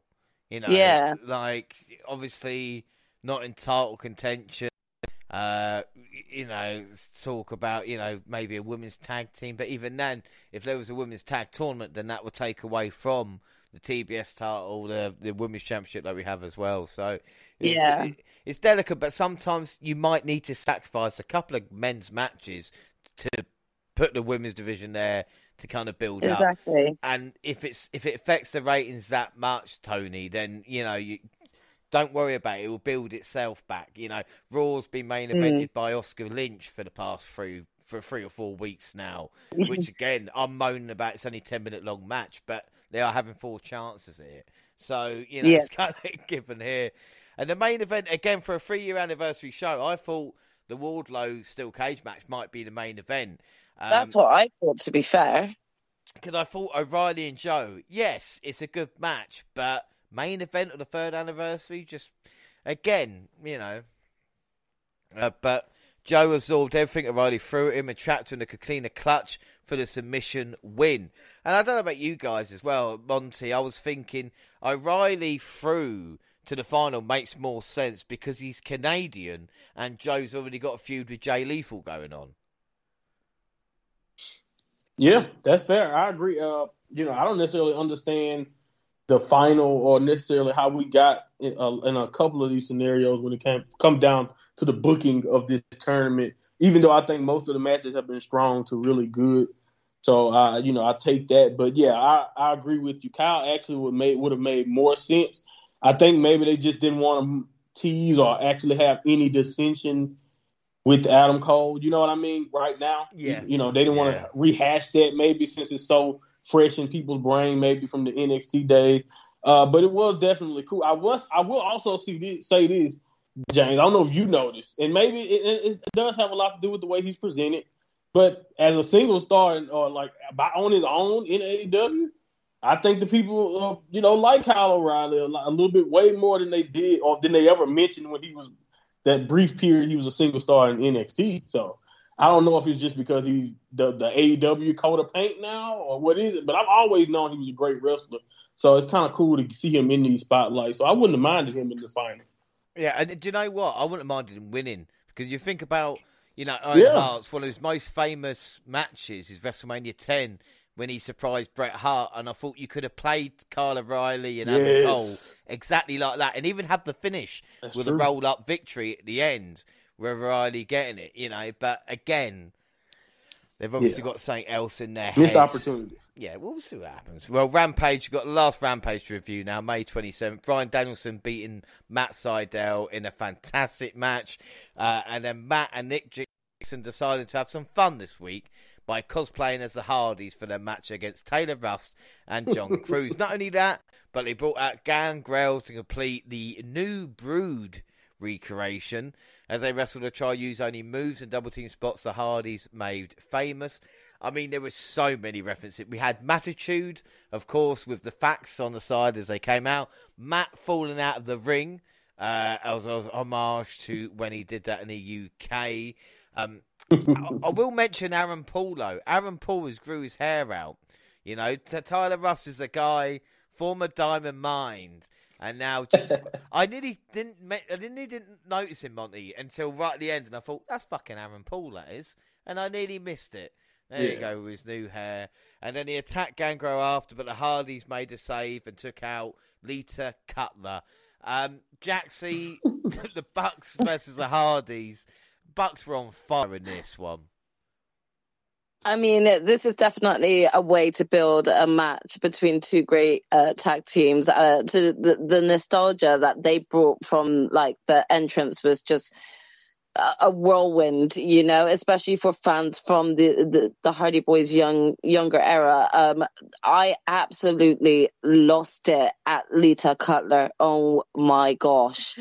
I I just couldn't believe he just went all out with the song and everything. Like kudos to Brandon Cutler. That was just absolutely brilliant. Um, it, you know, it, it's always nice to be able to break up um, some of the storylines and actually have a bit of fun. And this was definitely the best opportunity that they could have had. Uh, it just kind of brings that feel good of having uh, the nostalgia of uh, Matt and Jeff and kind of bringing it to the modern era of Matt and Nick. Um, so it's going to be very exciting to see what, what they'll do in the ring, but I have no doubt it's going to be a great match. Yeah, without shadow of a doubt. We saw Dante Martin beating Max Caster in a great match, and then Sky was given a new TNT title design, which makes you think he should hold on for it for a little while at least. And then the Owen Hart semi, uh, second semi final, Ruby Soho versus Kris Statlander. Now, this was a shame, really, because I thought the match was really good, but the fans had no interest in yeah. Ruby Soho after a while, uh, with mm. Kris winning. Now, again, it's not too bad during the match. The problem come obviously after Soho won with Britt Baker coming out and Soho uh, trying to make it work, and the crowd were just not mm-hmm. having it. And it made. I mean, like, can we can we actually just point out the fact that they, that I think they felt defeated the minute that, like, again, I have to point this out. It was like a roll up pin uh, finish. It wasn't I, like you know Ruby. Uh, no offense, I'm no offense to Ruby whatsoever, but Ruby kicked out of Kris Statlander's like finisher. Like that really shouldn't have happened, in my opinion. Like we we'd been building up chris Statlander, and for what? Uh, for for Ruby to be the first person to kick out of her finisher like that, uh, I would I would have thought that they would have like kind of left that as a as a you know untouched finisher um, if I if I'm truly honest. So I'm, I'm, I'm quite disappointed in that sense. It's not that I'm actually booing Ruby. I think I'm booing the decision that came with this match. Now, and also the problem is, and Ruby alludes to it in a promo beforehand, where she said when she joined AEW, she was on fire and the fans really behind her. But what has she done since? You know, and it's right. all in a good Baker saying you sat in catering for WWE for 12 months. But the thing is, Ruby mm-hmm. has not been consistently on Dynamite or Rampage and getting the reactions. It's like to say she, people still see her WWE wrestler, And well, why don't you see CM Punk or Bryan Danielson? Because they're wrestling and They've been appearing on TV. consistently Right. week in, week out. And people are not saying, oh, now it's even like the Kyle O'Reilly Undisputed Elite storyline. Soho's not getting any of it. And then you're saying, wait a minute, you're bringing a WWE star to beat an AEW either original or one in their own right, you know, a style they're trying to Yeah. beat, and you're having that reaction from the fans.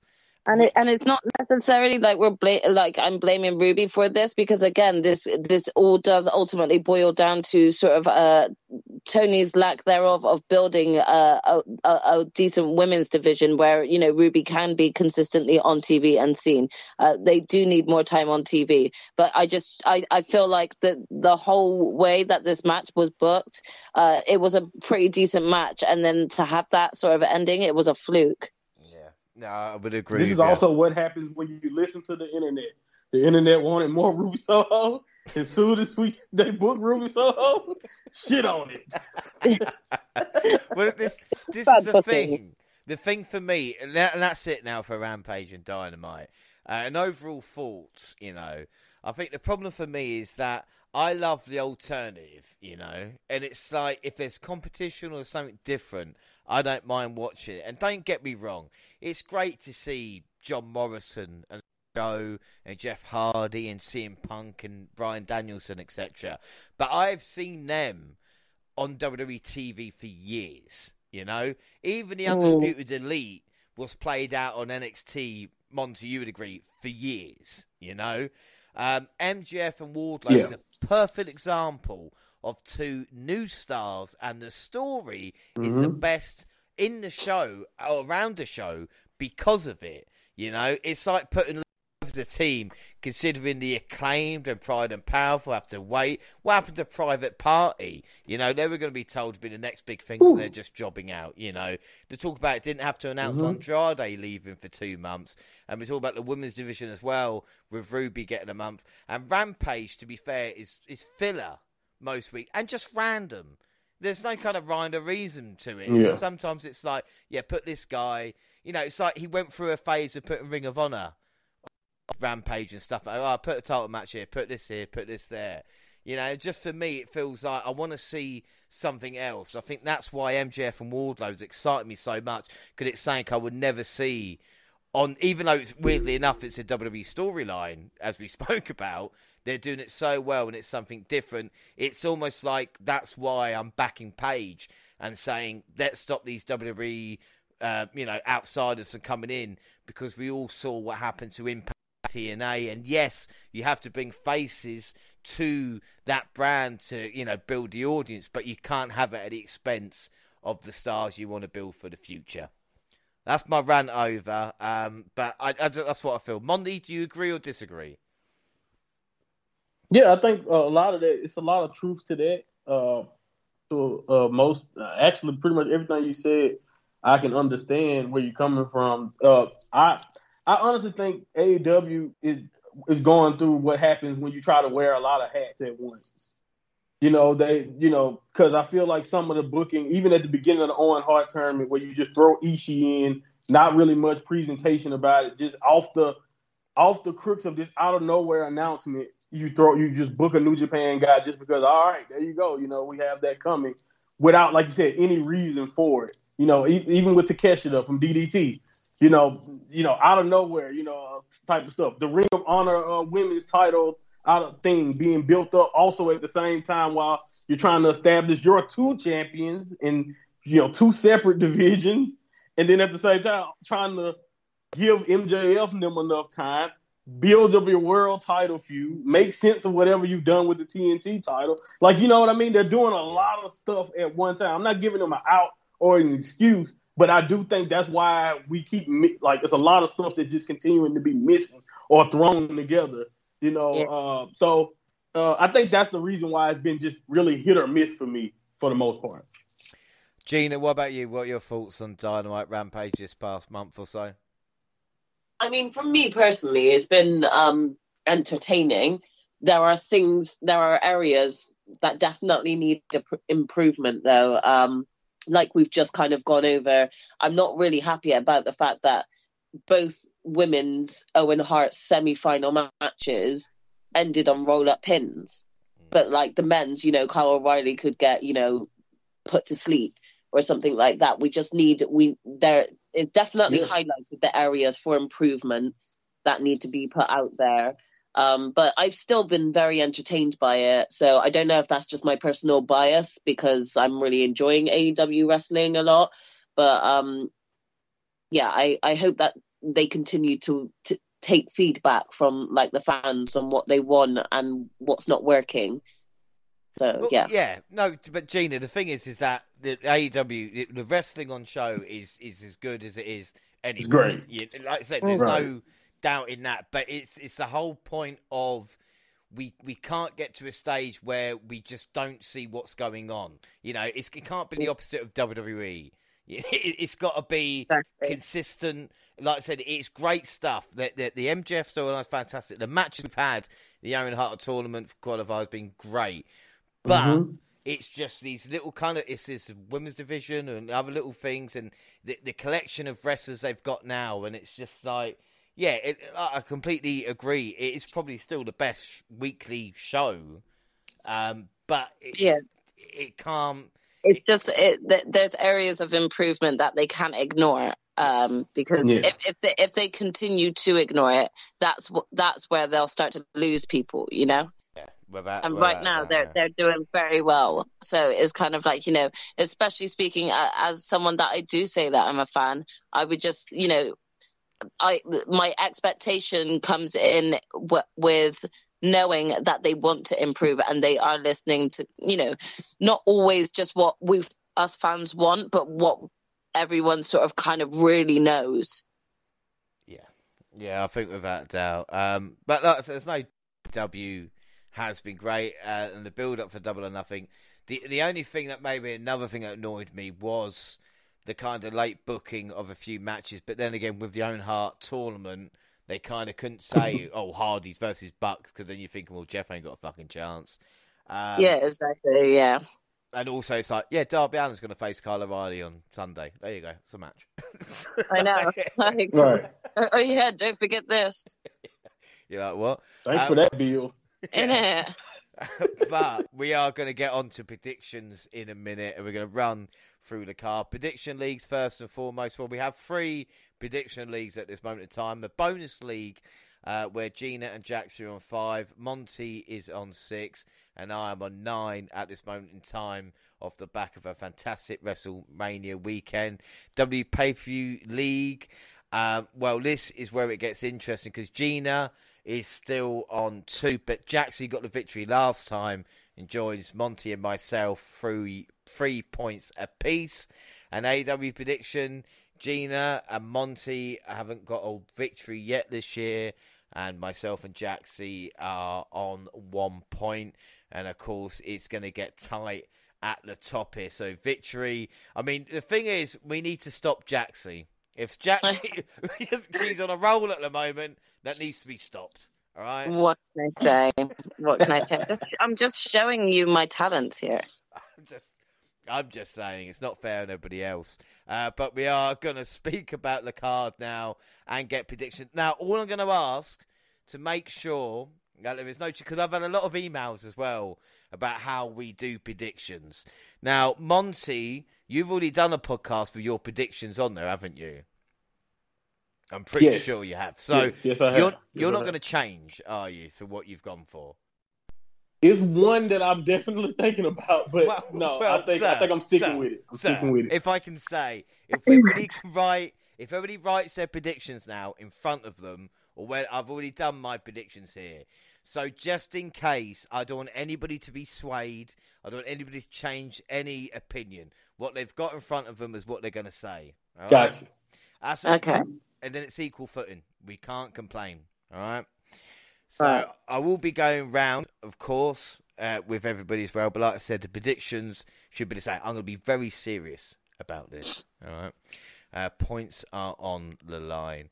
Uh, we're going to start off. There's too many bloody matches, I will say. 13 of the fuckers on here. Um, I have got a screenshot as well of my predictions, just in case you think I am, as the kids say, chatting shit. Uh, but we'll see what happens. So we'll start off with a buy-in tag team match, and it's Tony Nese and Smart Mark Sterling versus Hookhausen. Uh, Gina, seeing as you're getting you know used to Danhausen, what are your thoughts on this matchup, and what are your predictions, please? Um, my thoughts on this matchup are actually quite positive, seeing as I wasn't very positive about Danhausen when he first joined. Um, I think his te- is, definitely letting some of us know who are who don't know who Danhausen is, what type of character he is. Um, I think he was li- he's a little bit like Orange Cassidy. Not a lot of people warmed up to him. First of all, they were like, "Who is this lazy guy?" and why do people like him? But he eventually kind of got to show what he was like, and he just grew his fan base from that.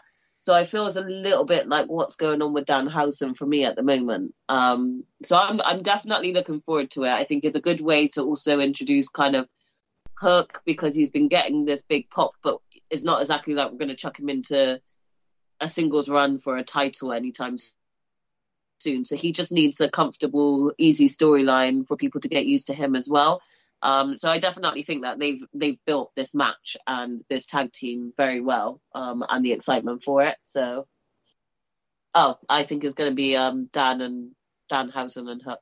Yeah, no, it's funny because when you said he's quite lazy, I don't know why people like him. If I had a pound for every time someone said that to me, you know, I'd, I'd be a millionaire right now. Uh, so, Houghton to start us off. Fantastic. Jaxie, what about you? Yeah, I'm going to go with Hookhausen too on this one. Uh, Monty? Yeah, Hook Hook not losing here. Uh, I must say, shout out to Mark Sterling. He has like three or four income streams from AEW by itself, right? Have to. Yeah, for he's sure. He's everywhere. well, Representing.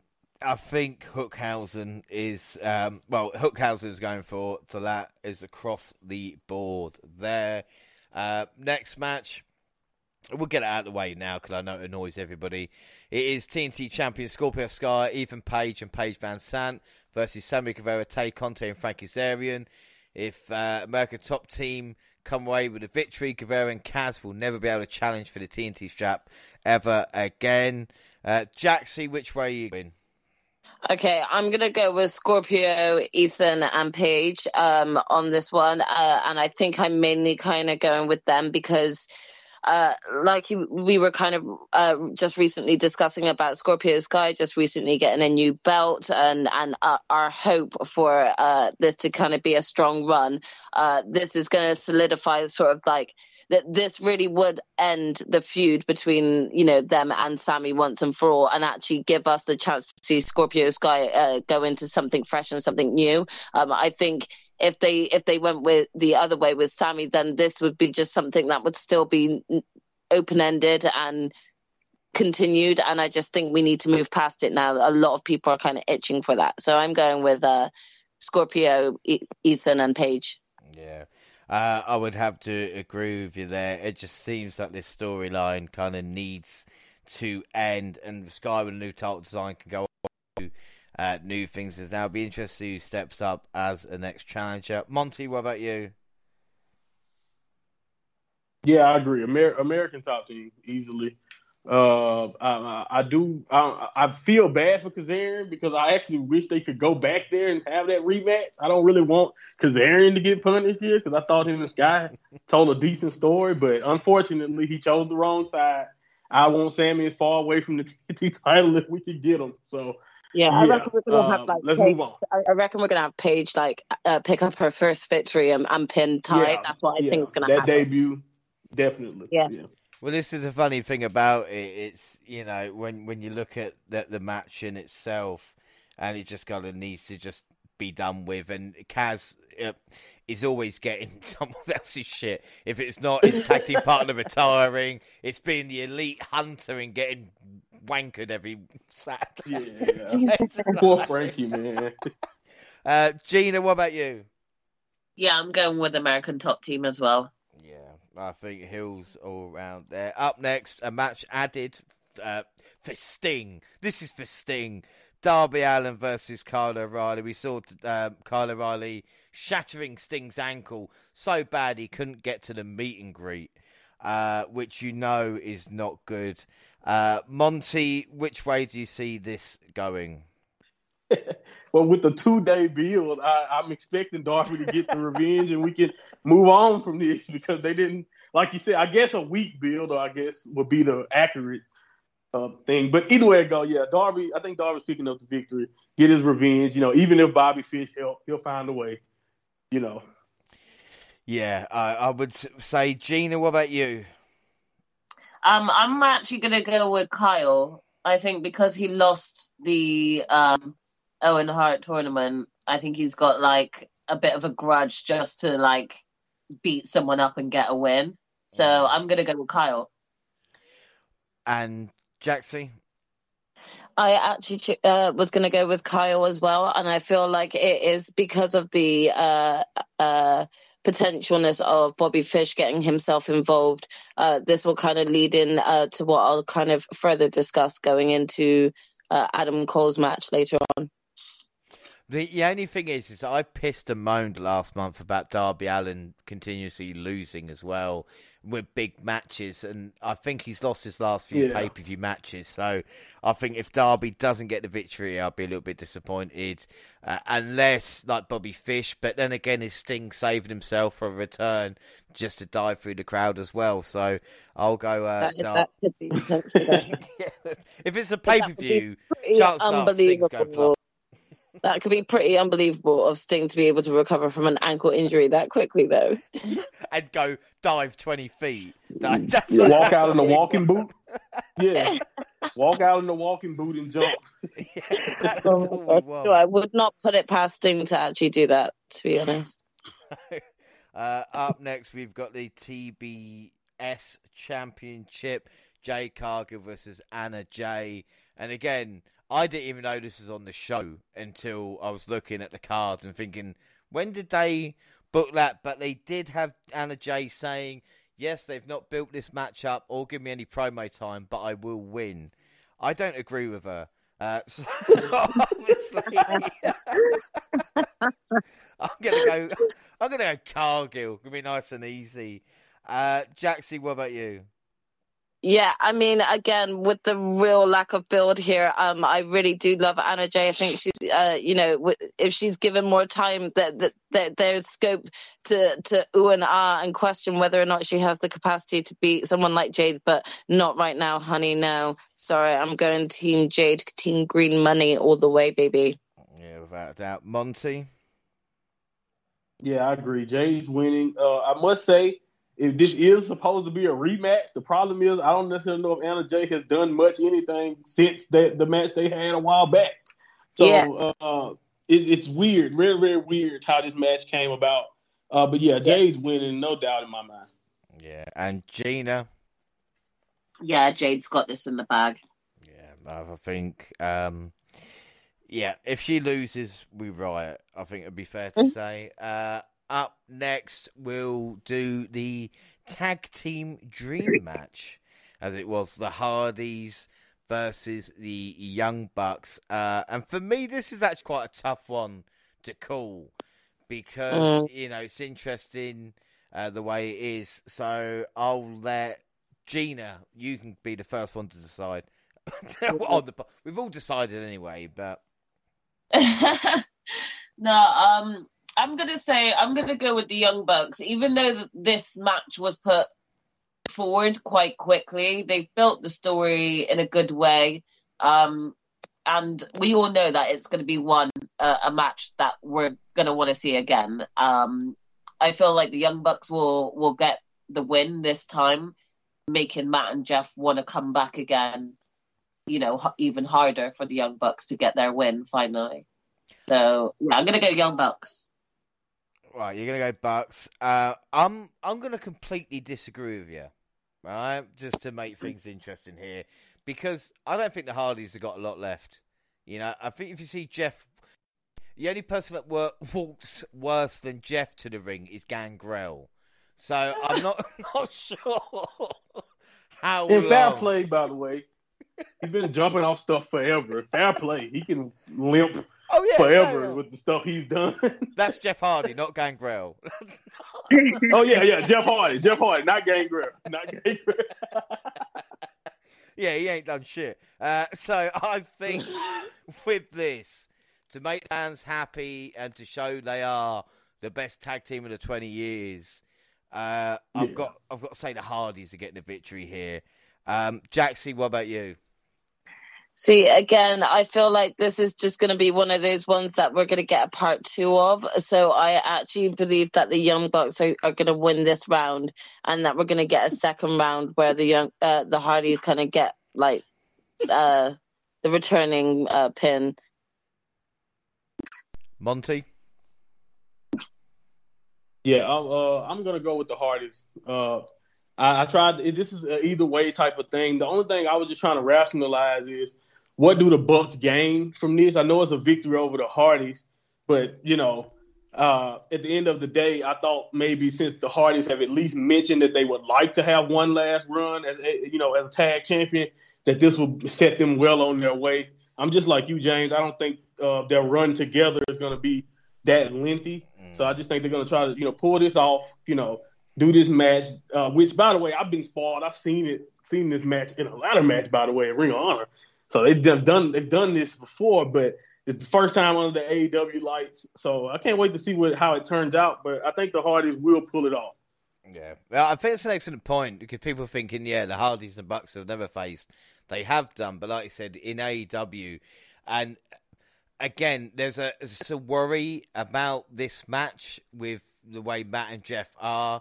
But I think the Bucks, if anybody can, apart from FTR, actually, if FTR versus Yeah. Hardys, I'll be like, oh, it's going to be a good match. But the Bucks always seem to have a moment. And again, it's interesting because people haven't really complained about the Bucks yet because they don't maybe get as much TV time, but there's no doubt they'll be on the pay per view every time. And no one's kind of mentioned that yet, Right. but we'll see what happens with it. Bucks and Hardys, it's going to be really, really tight. And another match that's really going to be tight to call is House of Black uh, versus the Death Triangle because the, they both need wins. You know, that's as simple as. Exactly. Um, Monty, go on then. You can take one for the team here. you, you be the first. Yeah, I, I'll be the first one. I, I went with House of Black. They're uh, only like on the basis of I feel like they needed more because they're newer.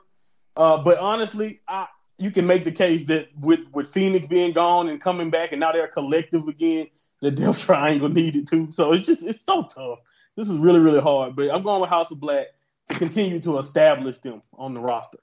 Yeah, I feel like this match should have had a little bit more. I know we've had bits of build for it, but I just feel like this could be fucking amazing. I don't think we've people have Yeah. spoken about this enough. You know, with mm-hmm. especially like PAC and Black and everything involved in it. Uh, I think it's going to be really, really interesting. Uh, Jaxie, what about you? Where are you swaying for this one? I'm kind of agreeing with Monty on this and going to go with House of Black, but only because I feel like it kind of is the right way to go, even though I, I just I, I can see this group kind of going at it for a longer time. Uh, you know, uh, they're going to produce great matches with the with the members on either side. So I'm going to go with House of Black on this one. Yeah, I'm, I'm, you know what? I've had to look down at my predictions to see who I went for, and I did do House of Black, but it, you could have split uh, between the two, and even if Death Jungle do get the win, you know, I wouldn't be that upset about, it, I suppose. But I think, like I said, House of Black with the momentum, like you said, Monty hit the nail on the head with him being newer. Uh, Gina, what about you?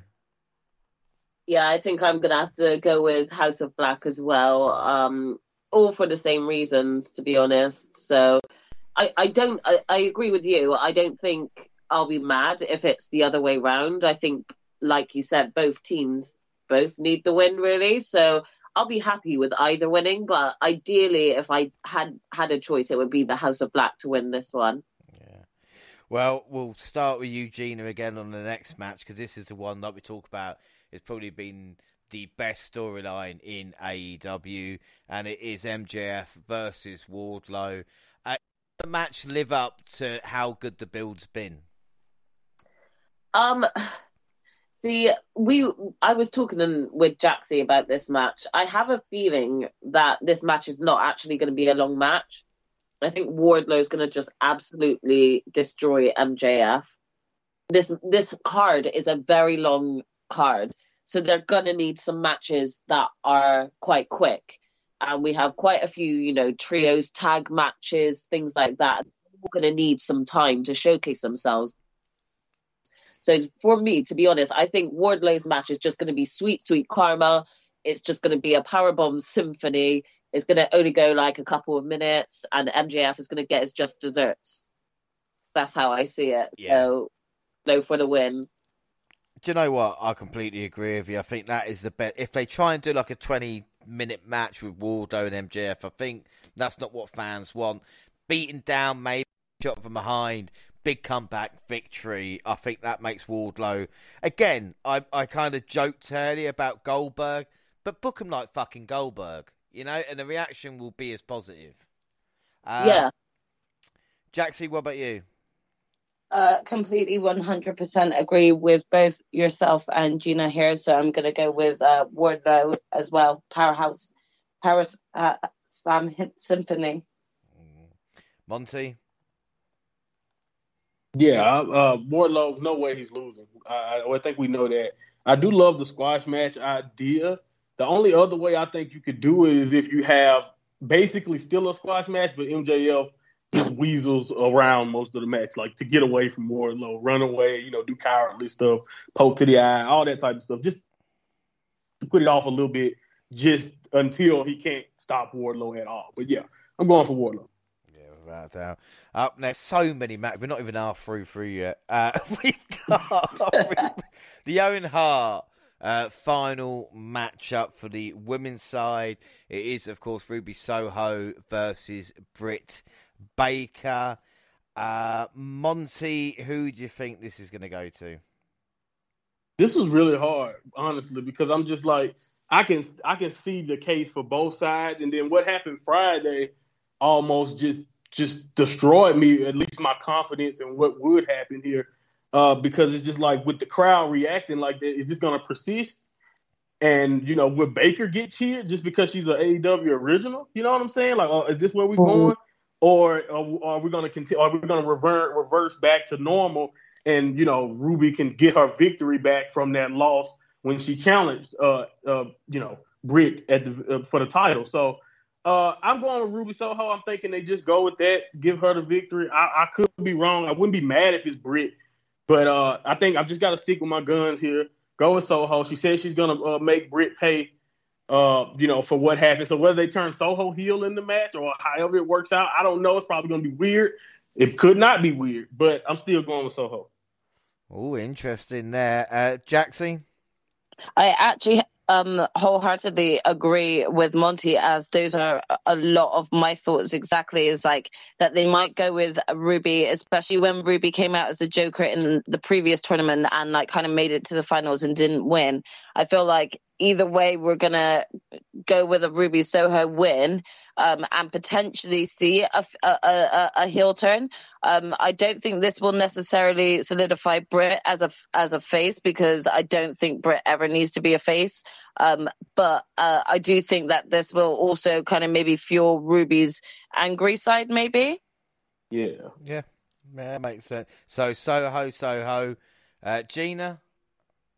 Yeah, same. Soho for the same reasons. Uh, I think um, Ruby needs this win more than Britt does, and I don't True. think that they're going to change it just because Ruby was getting booed on Rampage. You know, so yeah, I think she's going to get this one. Do you know what? You you guys might have swayed my argument, but I've already chosen Britt Baker, um, just because you know couple in AEW in both finals of the Owen Hart tournament. Wouldn't that just be a picture with them celebrating together and saying they're the kind of the great couple in in AEW? So because I do agree with you there. I also kind of see like maybe things kicking off between Britt and Jamie Hayter, like maybe potentially this is like the first time that Jamie doesn't come out to actually help make the save because she wants her to kind of do it by herself. Um, so I, am thinking that, that that's another reason that swayed me more towards Ruby because um, I'm hoping that we are going to actually start, uh, you know, tipping the balance in Jamie's uh, favor and actually, uh, you know, kicking things off with uh, a potential sort of Jamie single run. Mm. Well, it'll be interesting. It's just uh, the Baker thing there. I just feel with Adam Cole in the final, I couldn't not do it. And also, do not forget the last pay per view we all predicted. I was the only one that went Britt Baker. Everybody else went Thunder Rosa, and she proved me right.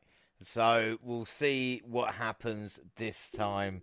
Uh, we shall see. That's we shall, shan't we? Uh, I say, we will move on to the the men's uh, Owen Hart final. Of course, Adam Cole versus Samoa Joe. I'll get mine out of the way as well because obviously I'm going to go Adam Cole because I've just said um, that they're both going to win a big if I did go Samoa Joe. Um, Gina, what about you? Uh, I'm going to go Adam Cole with this one. He's lost quite a few of his pay per view matches, um, like against Hangman Page and Bryan Danielson. So I think uh, Adam's going to be winning this one. Plus, Cole, um, not Cole, sorry, uh, what's his name? Samoa Joe. He's got his, like, you know, a title and he's got his storyline going on with Jay Lethal at the moment. So I think Adam's definitely got this one. Yeah, Jack, see you on the same wave of thinking. Definitely. Um, again, I, I think it's going to be a great match, but I do think that this is going to be, you know, the time that cheating does work, and I do see sort of Adam Cole getting that. Uh, either Bobby Fish, uh, Kyle O'Reilly, both of them maybe uh, just either distraction or just kind of coming in for the cheat um, sort sort of him uh, and having him win it overall. Mm. And Monty. Yeah, and I, this is the one I was talking about earlier about just wanting to switch what I said on my podcast because I'm pretty sure the other when I recorded that I said Samoa Joe. well, but like as, you know, I, with time I, going on, I definitely thought about it and was like, man, it's hard for me to see Adam Cole not winning this. So I don't really care either way. But yes, put me down for Joe. I'm not. I'm not cheating. I got you. It's no, no. That's, that's, do you know what? You're more of a man than I would ever be. I would not have said anything, and I would have changed it straight away. Uh, but I appreciate, appreciate honesty. In uh, honesty, James. No, try it. I mean, I might one day. I might. We'll see what happens. Uh, we got all of them. So up next, Anarchy in the arena. Yeah, Stadium Stampede sounded stupid. So Anarchy in the arena. The Jericho Appreciation Society versus the Blackpool Combat Club. Eddie Kingston, Santana, and Ortiz. Monty, which way do you think this is going to go? Jericho makes me laugh every time he says he's he's a wizard. But I'm going uh Blackpool uh, Combat Club. Uh, just the way he delivers it, something about that. But anyway, uh, yeah, going with them, uh, Eddie. I think you need to get revenge. I mean, the guy burned his face. Jericho can't win, right? Did we didn't even mention the fireball? Yeah, sorry, yeah, Jericho, we didn't even talk about this. We didn't talk about it. I would have thought that I would have not been interested in fireballs, but yeah, Jericho's going around fireballing everybody. Kingston and for some reason, it's like some of the most entertaining shit that's actually like turned up on TV. like I actually fucking love it. I just um, like the way he turns around and goes, "Yeah, I set people on fire. I'm a wizard."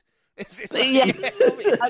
it's like the most natural thing ever. You know, like you know that that sort of thing actually exists. So it's like, yeah, fair play to you, Jericho. I will believe you are a wizard. That's great. I'm fully expecting him to arrive. He can get anything. Oh man, yeah, he he needs to come out yes. in the robe, the wizard oh sleeve. my god, if he came out in a Slytherin robe, I'd be literally loving it. Loving he need a staff or something. Oh, oh man, that'd be good. Ah, yeah. Oh, don't don't tell him to go do the full works. It'll Imagine be if great. he actually came out shouting "Wingardium Leviosa." Ah. either, either that or "You shall not pass." You know. What, what, oh yeah. yeah. Or even come out with a beard, like a fake beard. Just do it. Just do it. just, just do it. Because I'm a wizard. yeah, that, like just go. He announces it. Wizard, like go all out. I will be all here for it. Um, what were we talking about? Right, yeah, we were talking about like in the arena. Uh, Who you got BCC winning? yeah, I've got I've got Blackpool Combat Club. This is going to be messy. Do you know what I'd love to? And I know it's again it's another WWE thing. The Canadian Stampede, Mankind and Triple H, and the match went on for about an hour and a half because they were just fighting around the arena. I love this match to start and then teams to fuck off. We have a couple of filler matches and then suddenly just come back in the ring and continue their fighting. They're still continuing, yeah. Yeah, just throughout the whole night. Yeah, that'd be just great. before the main event it finishes. Just, you Oh my god, that'd be brilliant. Uh, but I'm going to go the faces in that one. Uh, Jill, what about you? Uh, I'm going with Blackpool Combat Club as well. Yeah, I think that's fair. And Jaxie? Yeah, I'm Team Eddie on this one. I think he needs, uh, uh you know, to to get his uh, to avenge himself, um, and his, you know, burnt face. So I see it going in Eddie's favor. Uh, that's good then. And then we move on to the tag team titles. And I'll tell you something, out of all the matches on the card, there's a few of them that I've been um and ahhing. But this one was really difficult to look at or, or to kind of predict in a way. Uh, just because it's like Jurassic Express, the runs maybe not like being great. And they might need Mm. to lose it soon because of the Christian, you know, potential heel turn. But are Hobbs and Starks, our Swerve and Lee big enough teams to take the titles off them? And I'm looking at it and I'm thinking, I don't think they are. No, so I'm going to go uh, Jurassic Express in this one. Uh, you, because obviously, you know, we know who you're going for.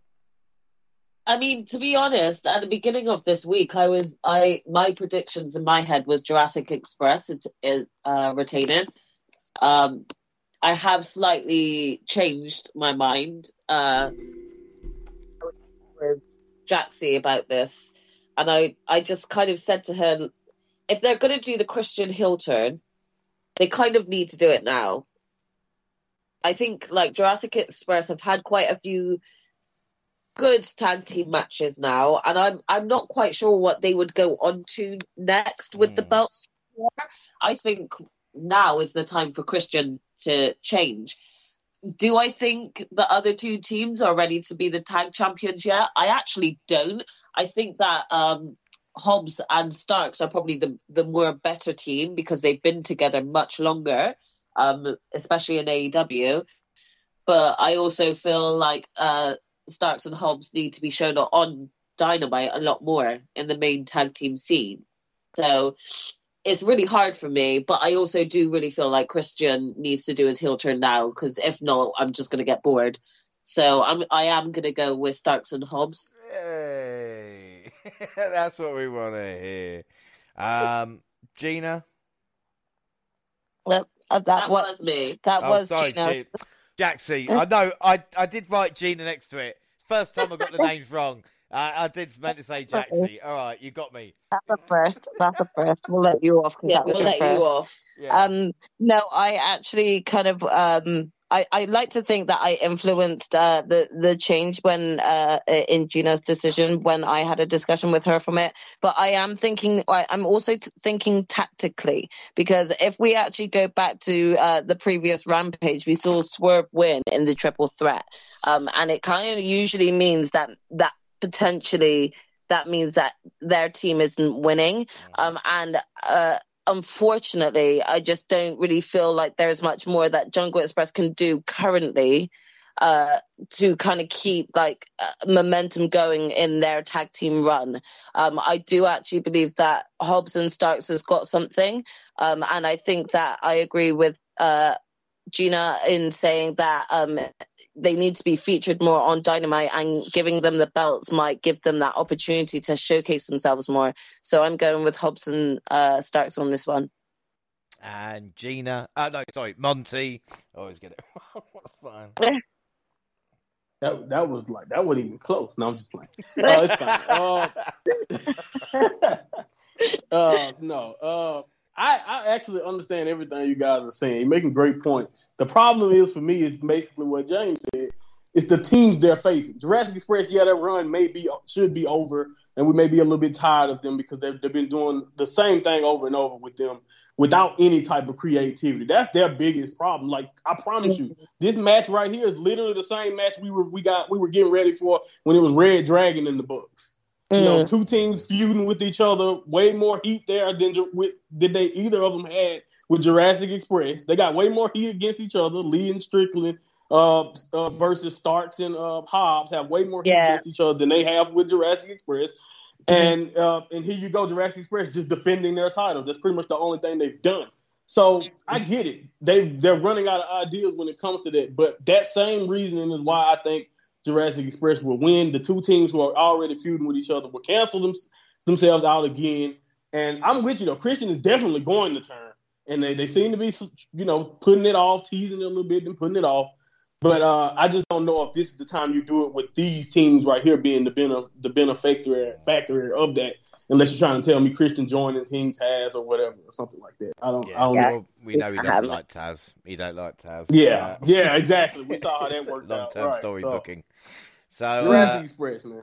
Yeah, the penultimate match that we are going to predict right now is the AEW Women's Championship match: Thunder Rosa versus Serena Deeb. Monty, which way do you think this is going to go? Yeah, uh, even though with the limited time, I, I do not mind where this story has went with two veterans, you know, and uh, uh, Serena feeling that she's deserving of way much more credit and a title reign and all of that. But I think we all can see that this is just way too soon. We we we literally just said barely over ten minutes of TV time for the new champion. So I just don't see with that type of visibility. Do you think she's losing the championship here? Uh, it, it wouldn't make a lick of sense. As much as we think Serena is great in the ring, I don't think. Uh, I don't think. I really don't think she has much of a chance. Even I know she would be very, very mad at me saying that, judging by her response to Tony Schiavone. Excellent. Uh, Jaxie?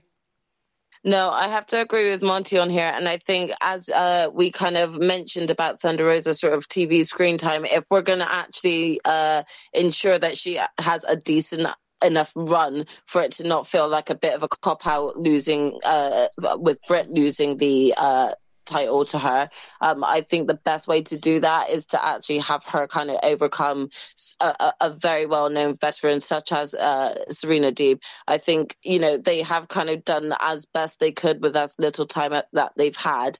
Um, and I think that this would be a good way to showcase both women. Um, I think that they actually could have one, potentially one of the, the best matches of the night. Um, but I do see Thunder Rosa retaining and hopefully solidifying the fact that, you know, she should be champion. Yeah, without that. And Gina?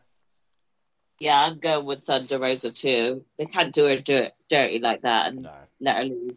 No, I'm exactly the same as you, Thunder Rosa, but all the way. And then finally, the last match, match 13, which will probably be on about 6 o'clock in the morning UK time. Uh, the AEW World Championship. Uh, CM Punk looking to win gold versus AEW's own Adam Page. We've talked about the story, we've talked about everything that's to go into it. Uh, which way is it gonna go? Uh, and and I'll go first, and I don't mind. This is saying this would be very interesting. I thought, you know, with storyline wise, Page winning uh, probably make the most sense. But again, it's just that voice in my mind that I've gone for and thinking CM Punk in his first opportunity to win the title. And Page's run's been great, I feel. I know a lot of people have complained about Adam Page's run, but I would say he's had the best run of an AEW world champion. Um, no matter anybody, if you look at what happened with Kenny Omega, if you look at, you know, match with Lance Archer, with Bryan Danielson as well. But I think this is time for a new champ. And so I'm going to go CM Punk to leave as AEW world champion. Uh, Gina, what do you reckon? Uh, it is really difficult. This is probably the toughest match um, to call on the card. Um, I agree with you. There's so much to argue back and forth on why both of them should win this match. I'm gonna go with Punk. Yeah, it's just it's just interesting. there, Monty, Yeah, man, this is like you said, very, very tough, unbelievable build up to this point. And uh, you you guys make great points, but I, I just I'm sticking with Hangman. I think he's going to defend AEW this time, and I don't think this is going to be CM Punk. Uh, I don't think CM Punk will have to go away from the scene after losing this or anything. They've done series before. He could turn heel after the match. It doesn't have to be during.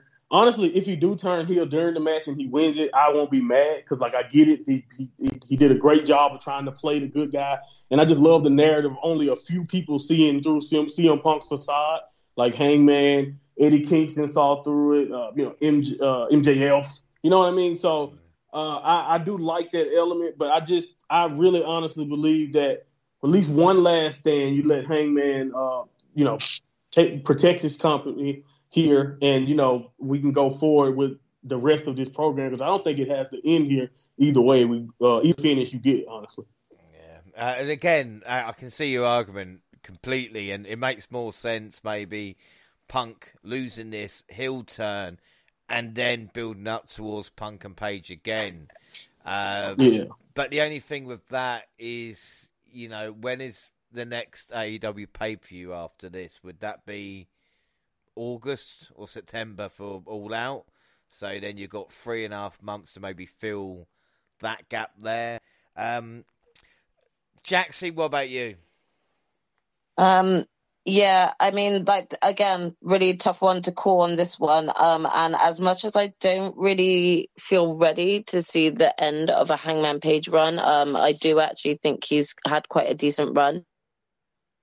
Um, I actually see this as the turning point where we could get a, a heel turn Punk during the match, um, and I do see Punk potentially winning this, um, kind of con- uh, uh, confirming that the the hesitations that Hangman Page um, had um, uh, about him, um, and you know everyone, like you said, like not trusting him. Mm-hmm. I think this is where we will see that trust be, you know, confirmed as legitimately not there. Uh, so I see Punk winning this. Well, that is it for predictions. I mean, I don't know if it gets tougher every month, but I think these ones mm. were really like tight, and there was a couple of ways. I mean, I'm not expecting everybody to get 13 out of 13, but I think there's going to be a lot of chop and changes as the night goes as well. Yeah. I think, you know, I, I mean, I'm happy with. Is everybody happy with their predictions? Yeah, yeah, definitely. I'm I'm excited to actually kind of see these outcomes. Like it's getting a lot more heated, I think, when it comes to to our predictions list. So I'm definitely on kind of like you know that that I I, I don't want to lose my title streak, so I need to kind of keep going in my winning streak here. Yeah, well, like I said, it's it's it is is interesting, but I mean that is it for now. Our next show uh, will be the review show for AEW, and I think we're all uh, being bored, and uh, and I think as well the predictions affect us differently watching a live show. You know, rather mm. than just enjoying a match, you go fuck Monty or you know or anything. Yeah, Monty was right. yeah. It's not just Monty. Fuck everybody. You know, I'm all inclusive. it's not. Don't get me wrong. You know. Uh, has anybody got anything else to say about AEW double or nothing happening in just a matter of minutes. Well, just get ready. Long night. it's gonna be fun, but it's gonna be a long night. yeah. Well, on that, leave it. Speaking about podcasts, just under three hours. Uh, don't forget we are across all social media Twitter at the WNR Podcast. I'm at the WNR Jar. You can find the entire WNR team on a Twitter banner, or you can plug your stuff individually. Monty, where can people find you? At Mind Monty uh, Pod on Twitter. So, you know, check me out. Check the link in my bio. Just put out a podcast, uh, not only breaking this down, but listening, uh, reviewing Kendrick Lamar's newest album. You know, I, I, touch on all types of stuff on the pod. So, you know, come check it out if you got time. And if not, you want to catch like just snippets from the show. Uh, you know, subscribe to Munch's Universe on YouTube, and you know you'll get a couple of clips and original content. Also is on the way, so please check it out. Yeah, and also another thing is like with this podcast, it can be a bit rapid at time, and I'm a bit kind of you know, all over the place. Where if you if with Monty, it's I want to say it, chilled or more organised. but it's a kind of Monty's own show. Uh, the mind of Monty, as it was, Monty Mo, is a bit different to kind of how we are. So you can see him in different Yes. environments. I think that would be fair to say. Uh, unfortunately for Jaxie, there is no escape because she only has the Dubbing Up podcast. But where people, where can people find you if you want them to? Uh, yeah, people can find me across both Instagram and Twitter at Jaxie Scarlett. And Gina, if people want to buy you a ticket to Louisiana, where can they find you? Yeah, they can find me on both at Purple Pain. Perfect. Well, the Double also on Facebook and Instagram across all Google platforms. Send us an email, the double podcast at gmail.com, YouTube, double podcast. We'll latest clips and podcasts at the same time on YouTube. To do SoundCloud on your phone. Also, Spotify and iTunes. We can download, subscribe, rate, and review there. So that is it. Like I said, our next episode is the AEW Double or Nothing review. Until then, I've been James Rowlands and I was joined by first up the fantastic Jaxie Scarlett. Thank you very much for joining me. It's been fun keeping it real. Enjoy AEW D- Double or Nothing, everyone. Yeah, we've got the first trap, uh, Gina's Gina. Thanks for joining us. Thanks, guys. Enjoy the show. and uh, last but not least, we had the mind of Monty again. Thank you for joining me, buddy. Always fun, always fun. Can't wait for uh, you know, to review this thing. Without a doubt, that will be coming sooner rather than later, everybody. But until then, thanks for listening, everybody, and bye.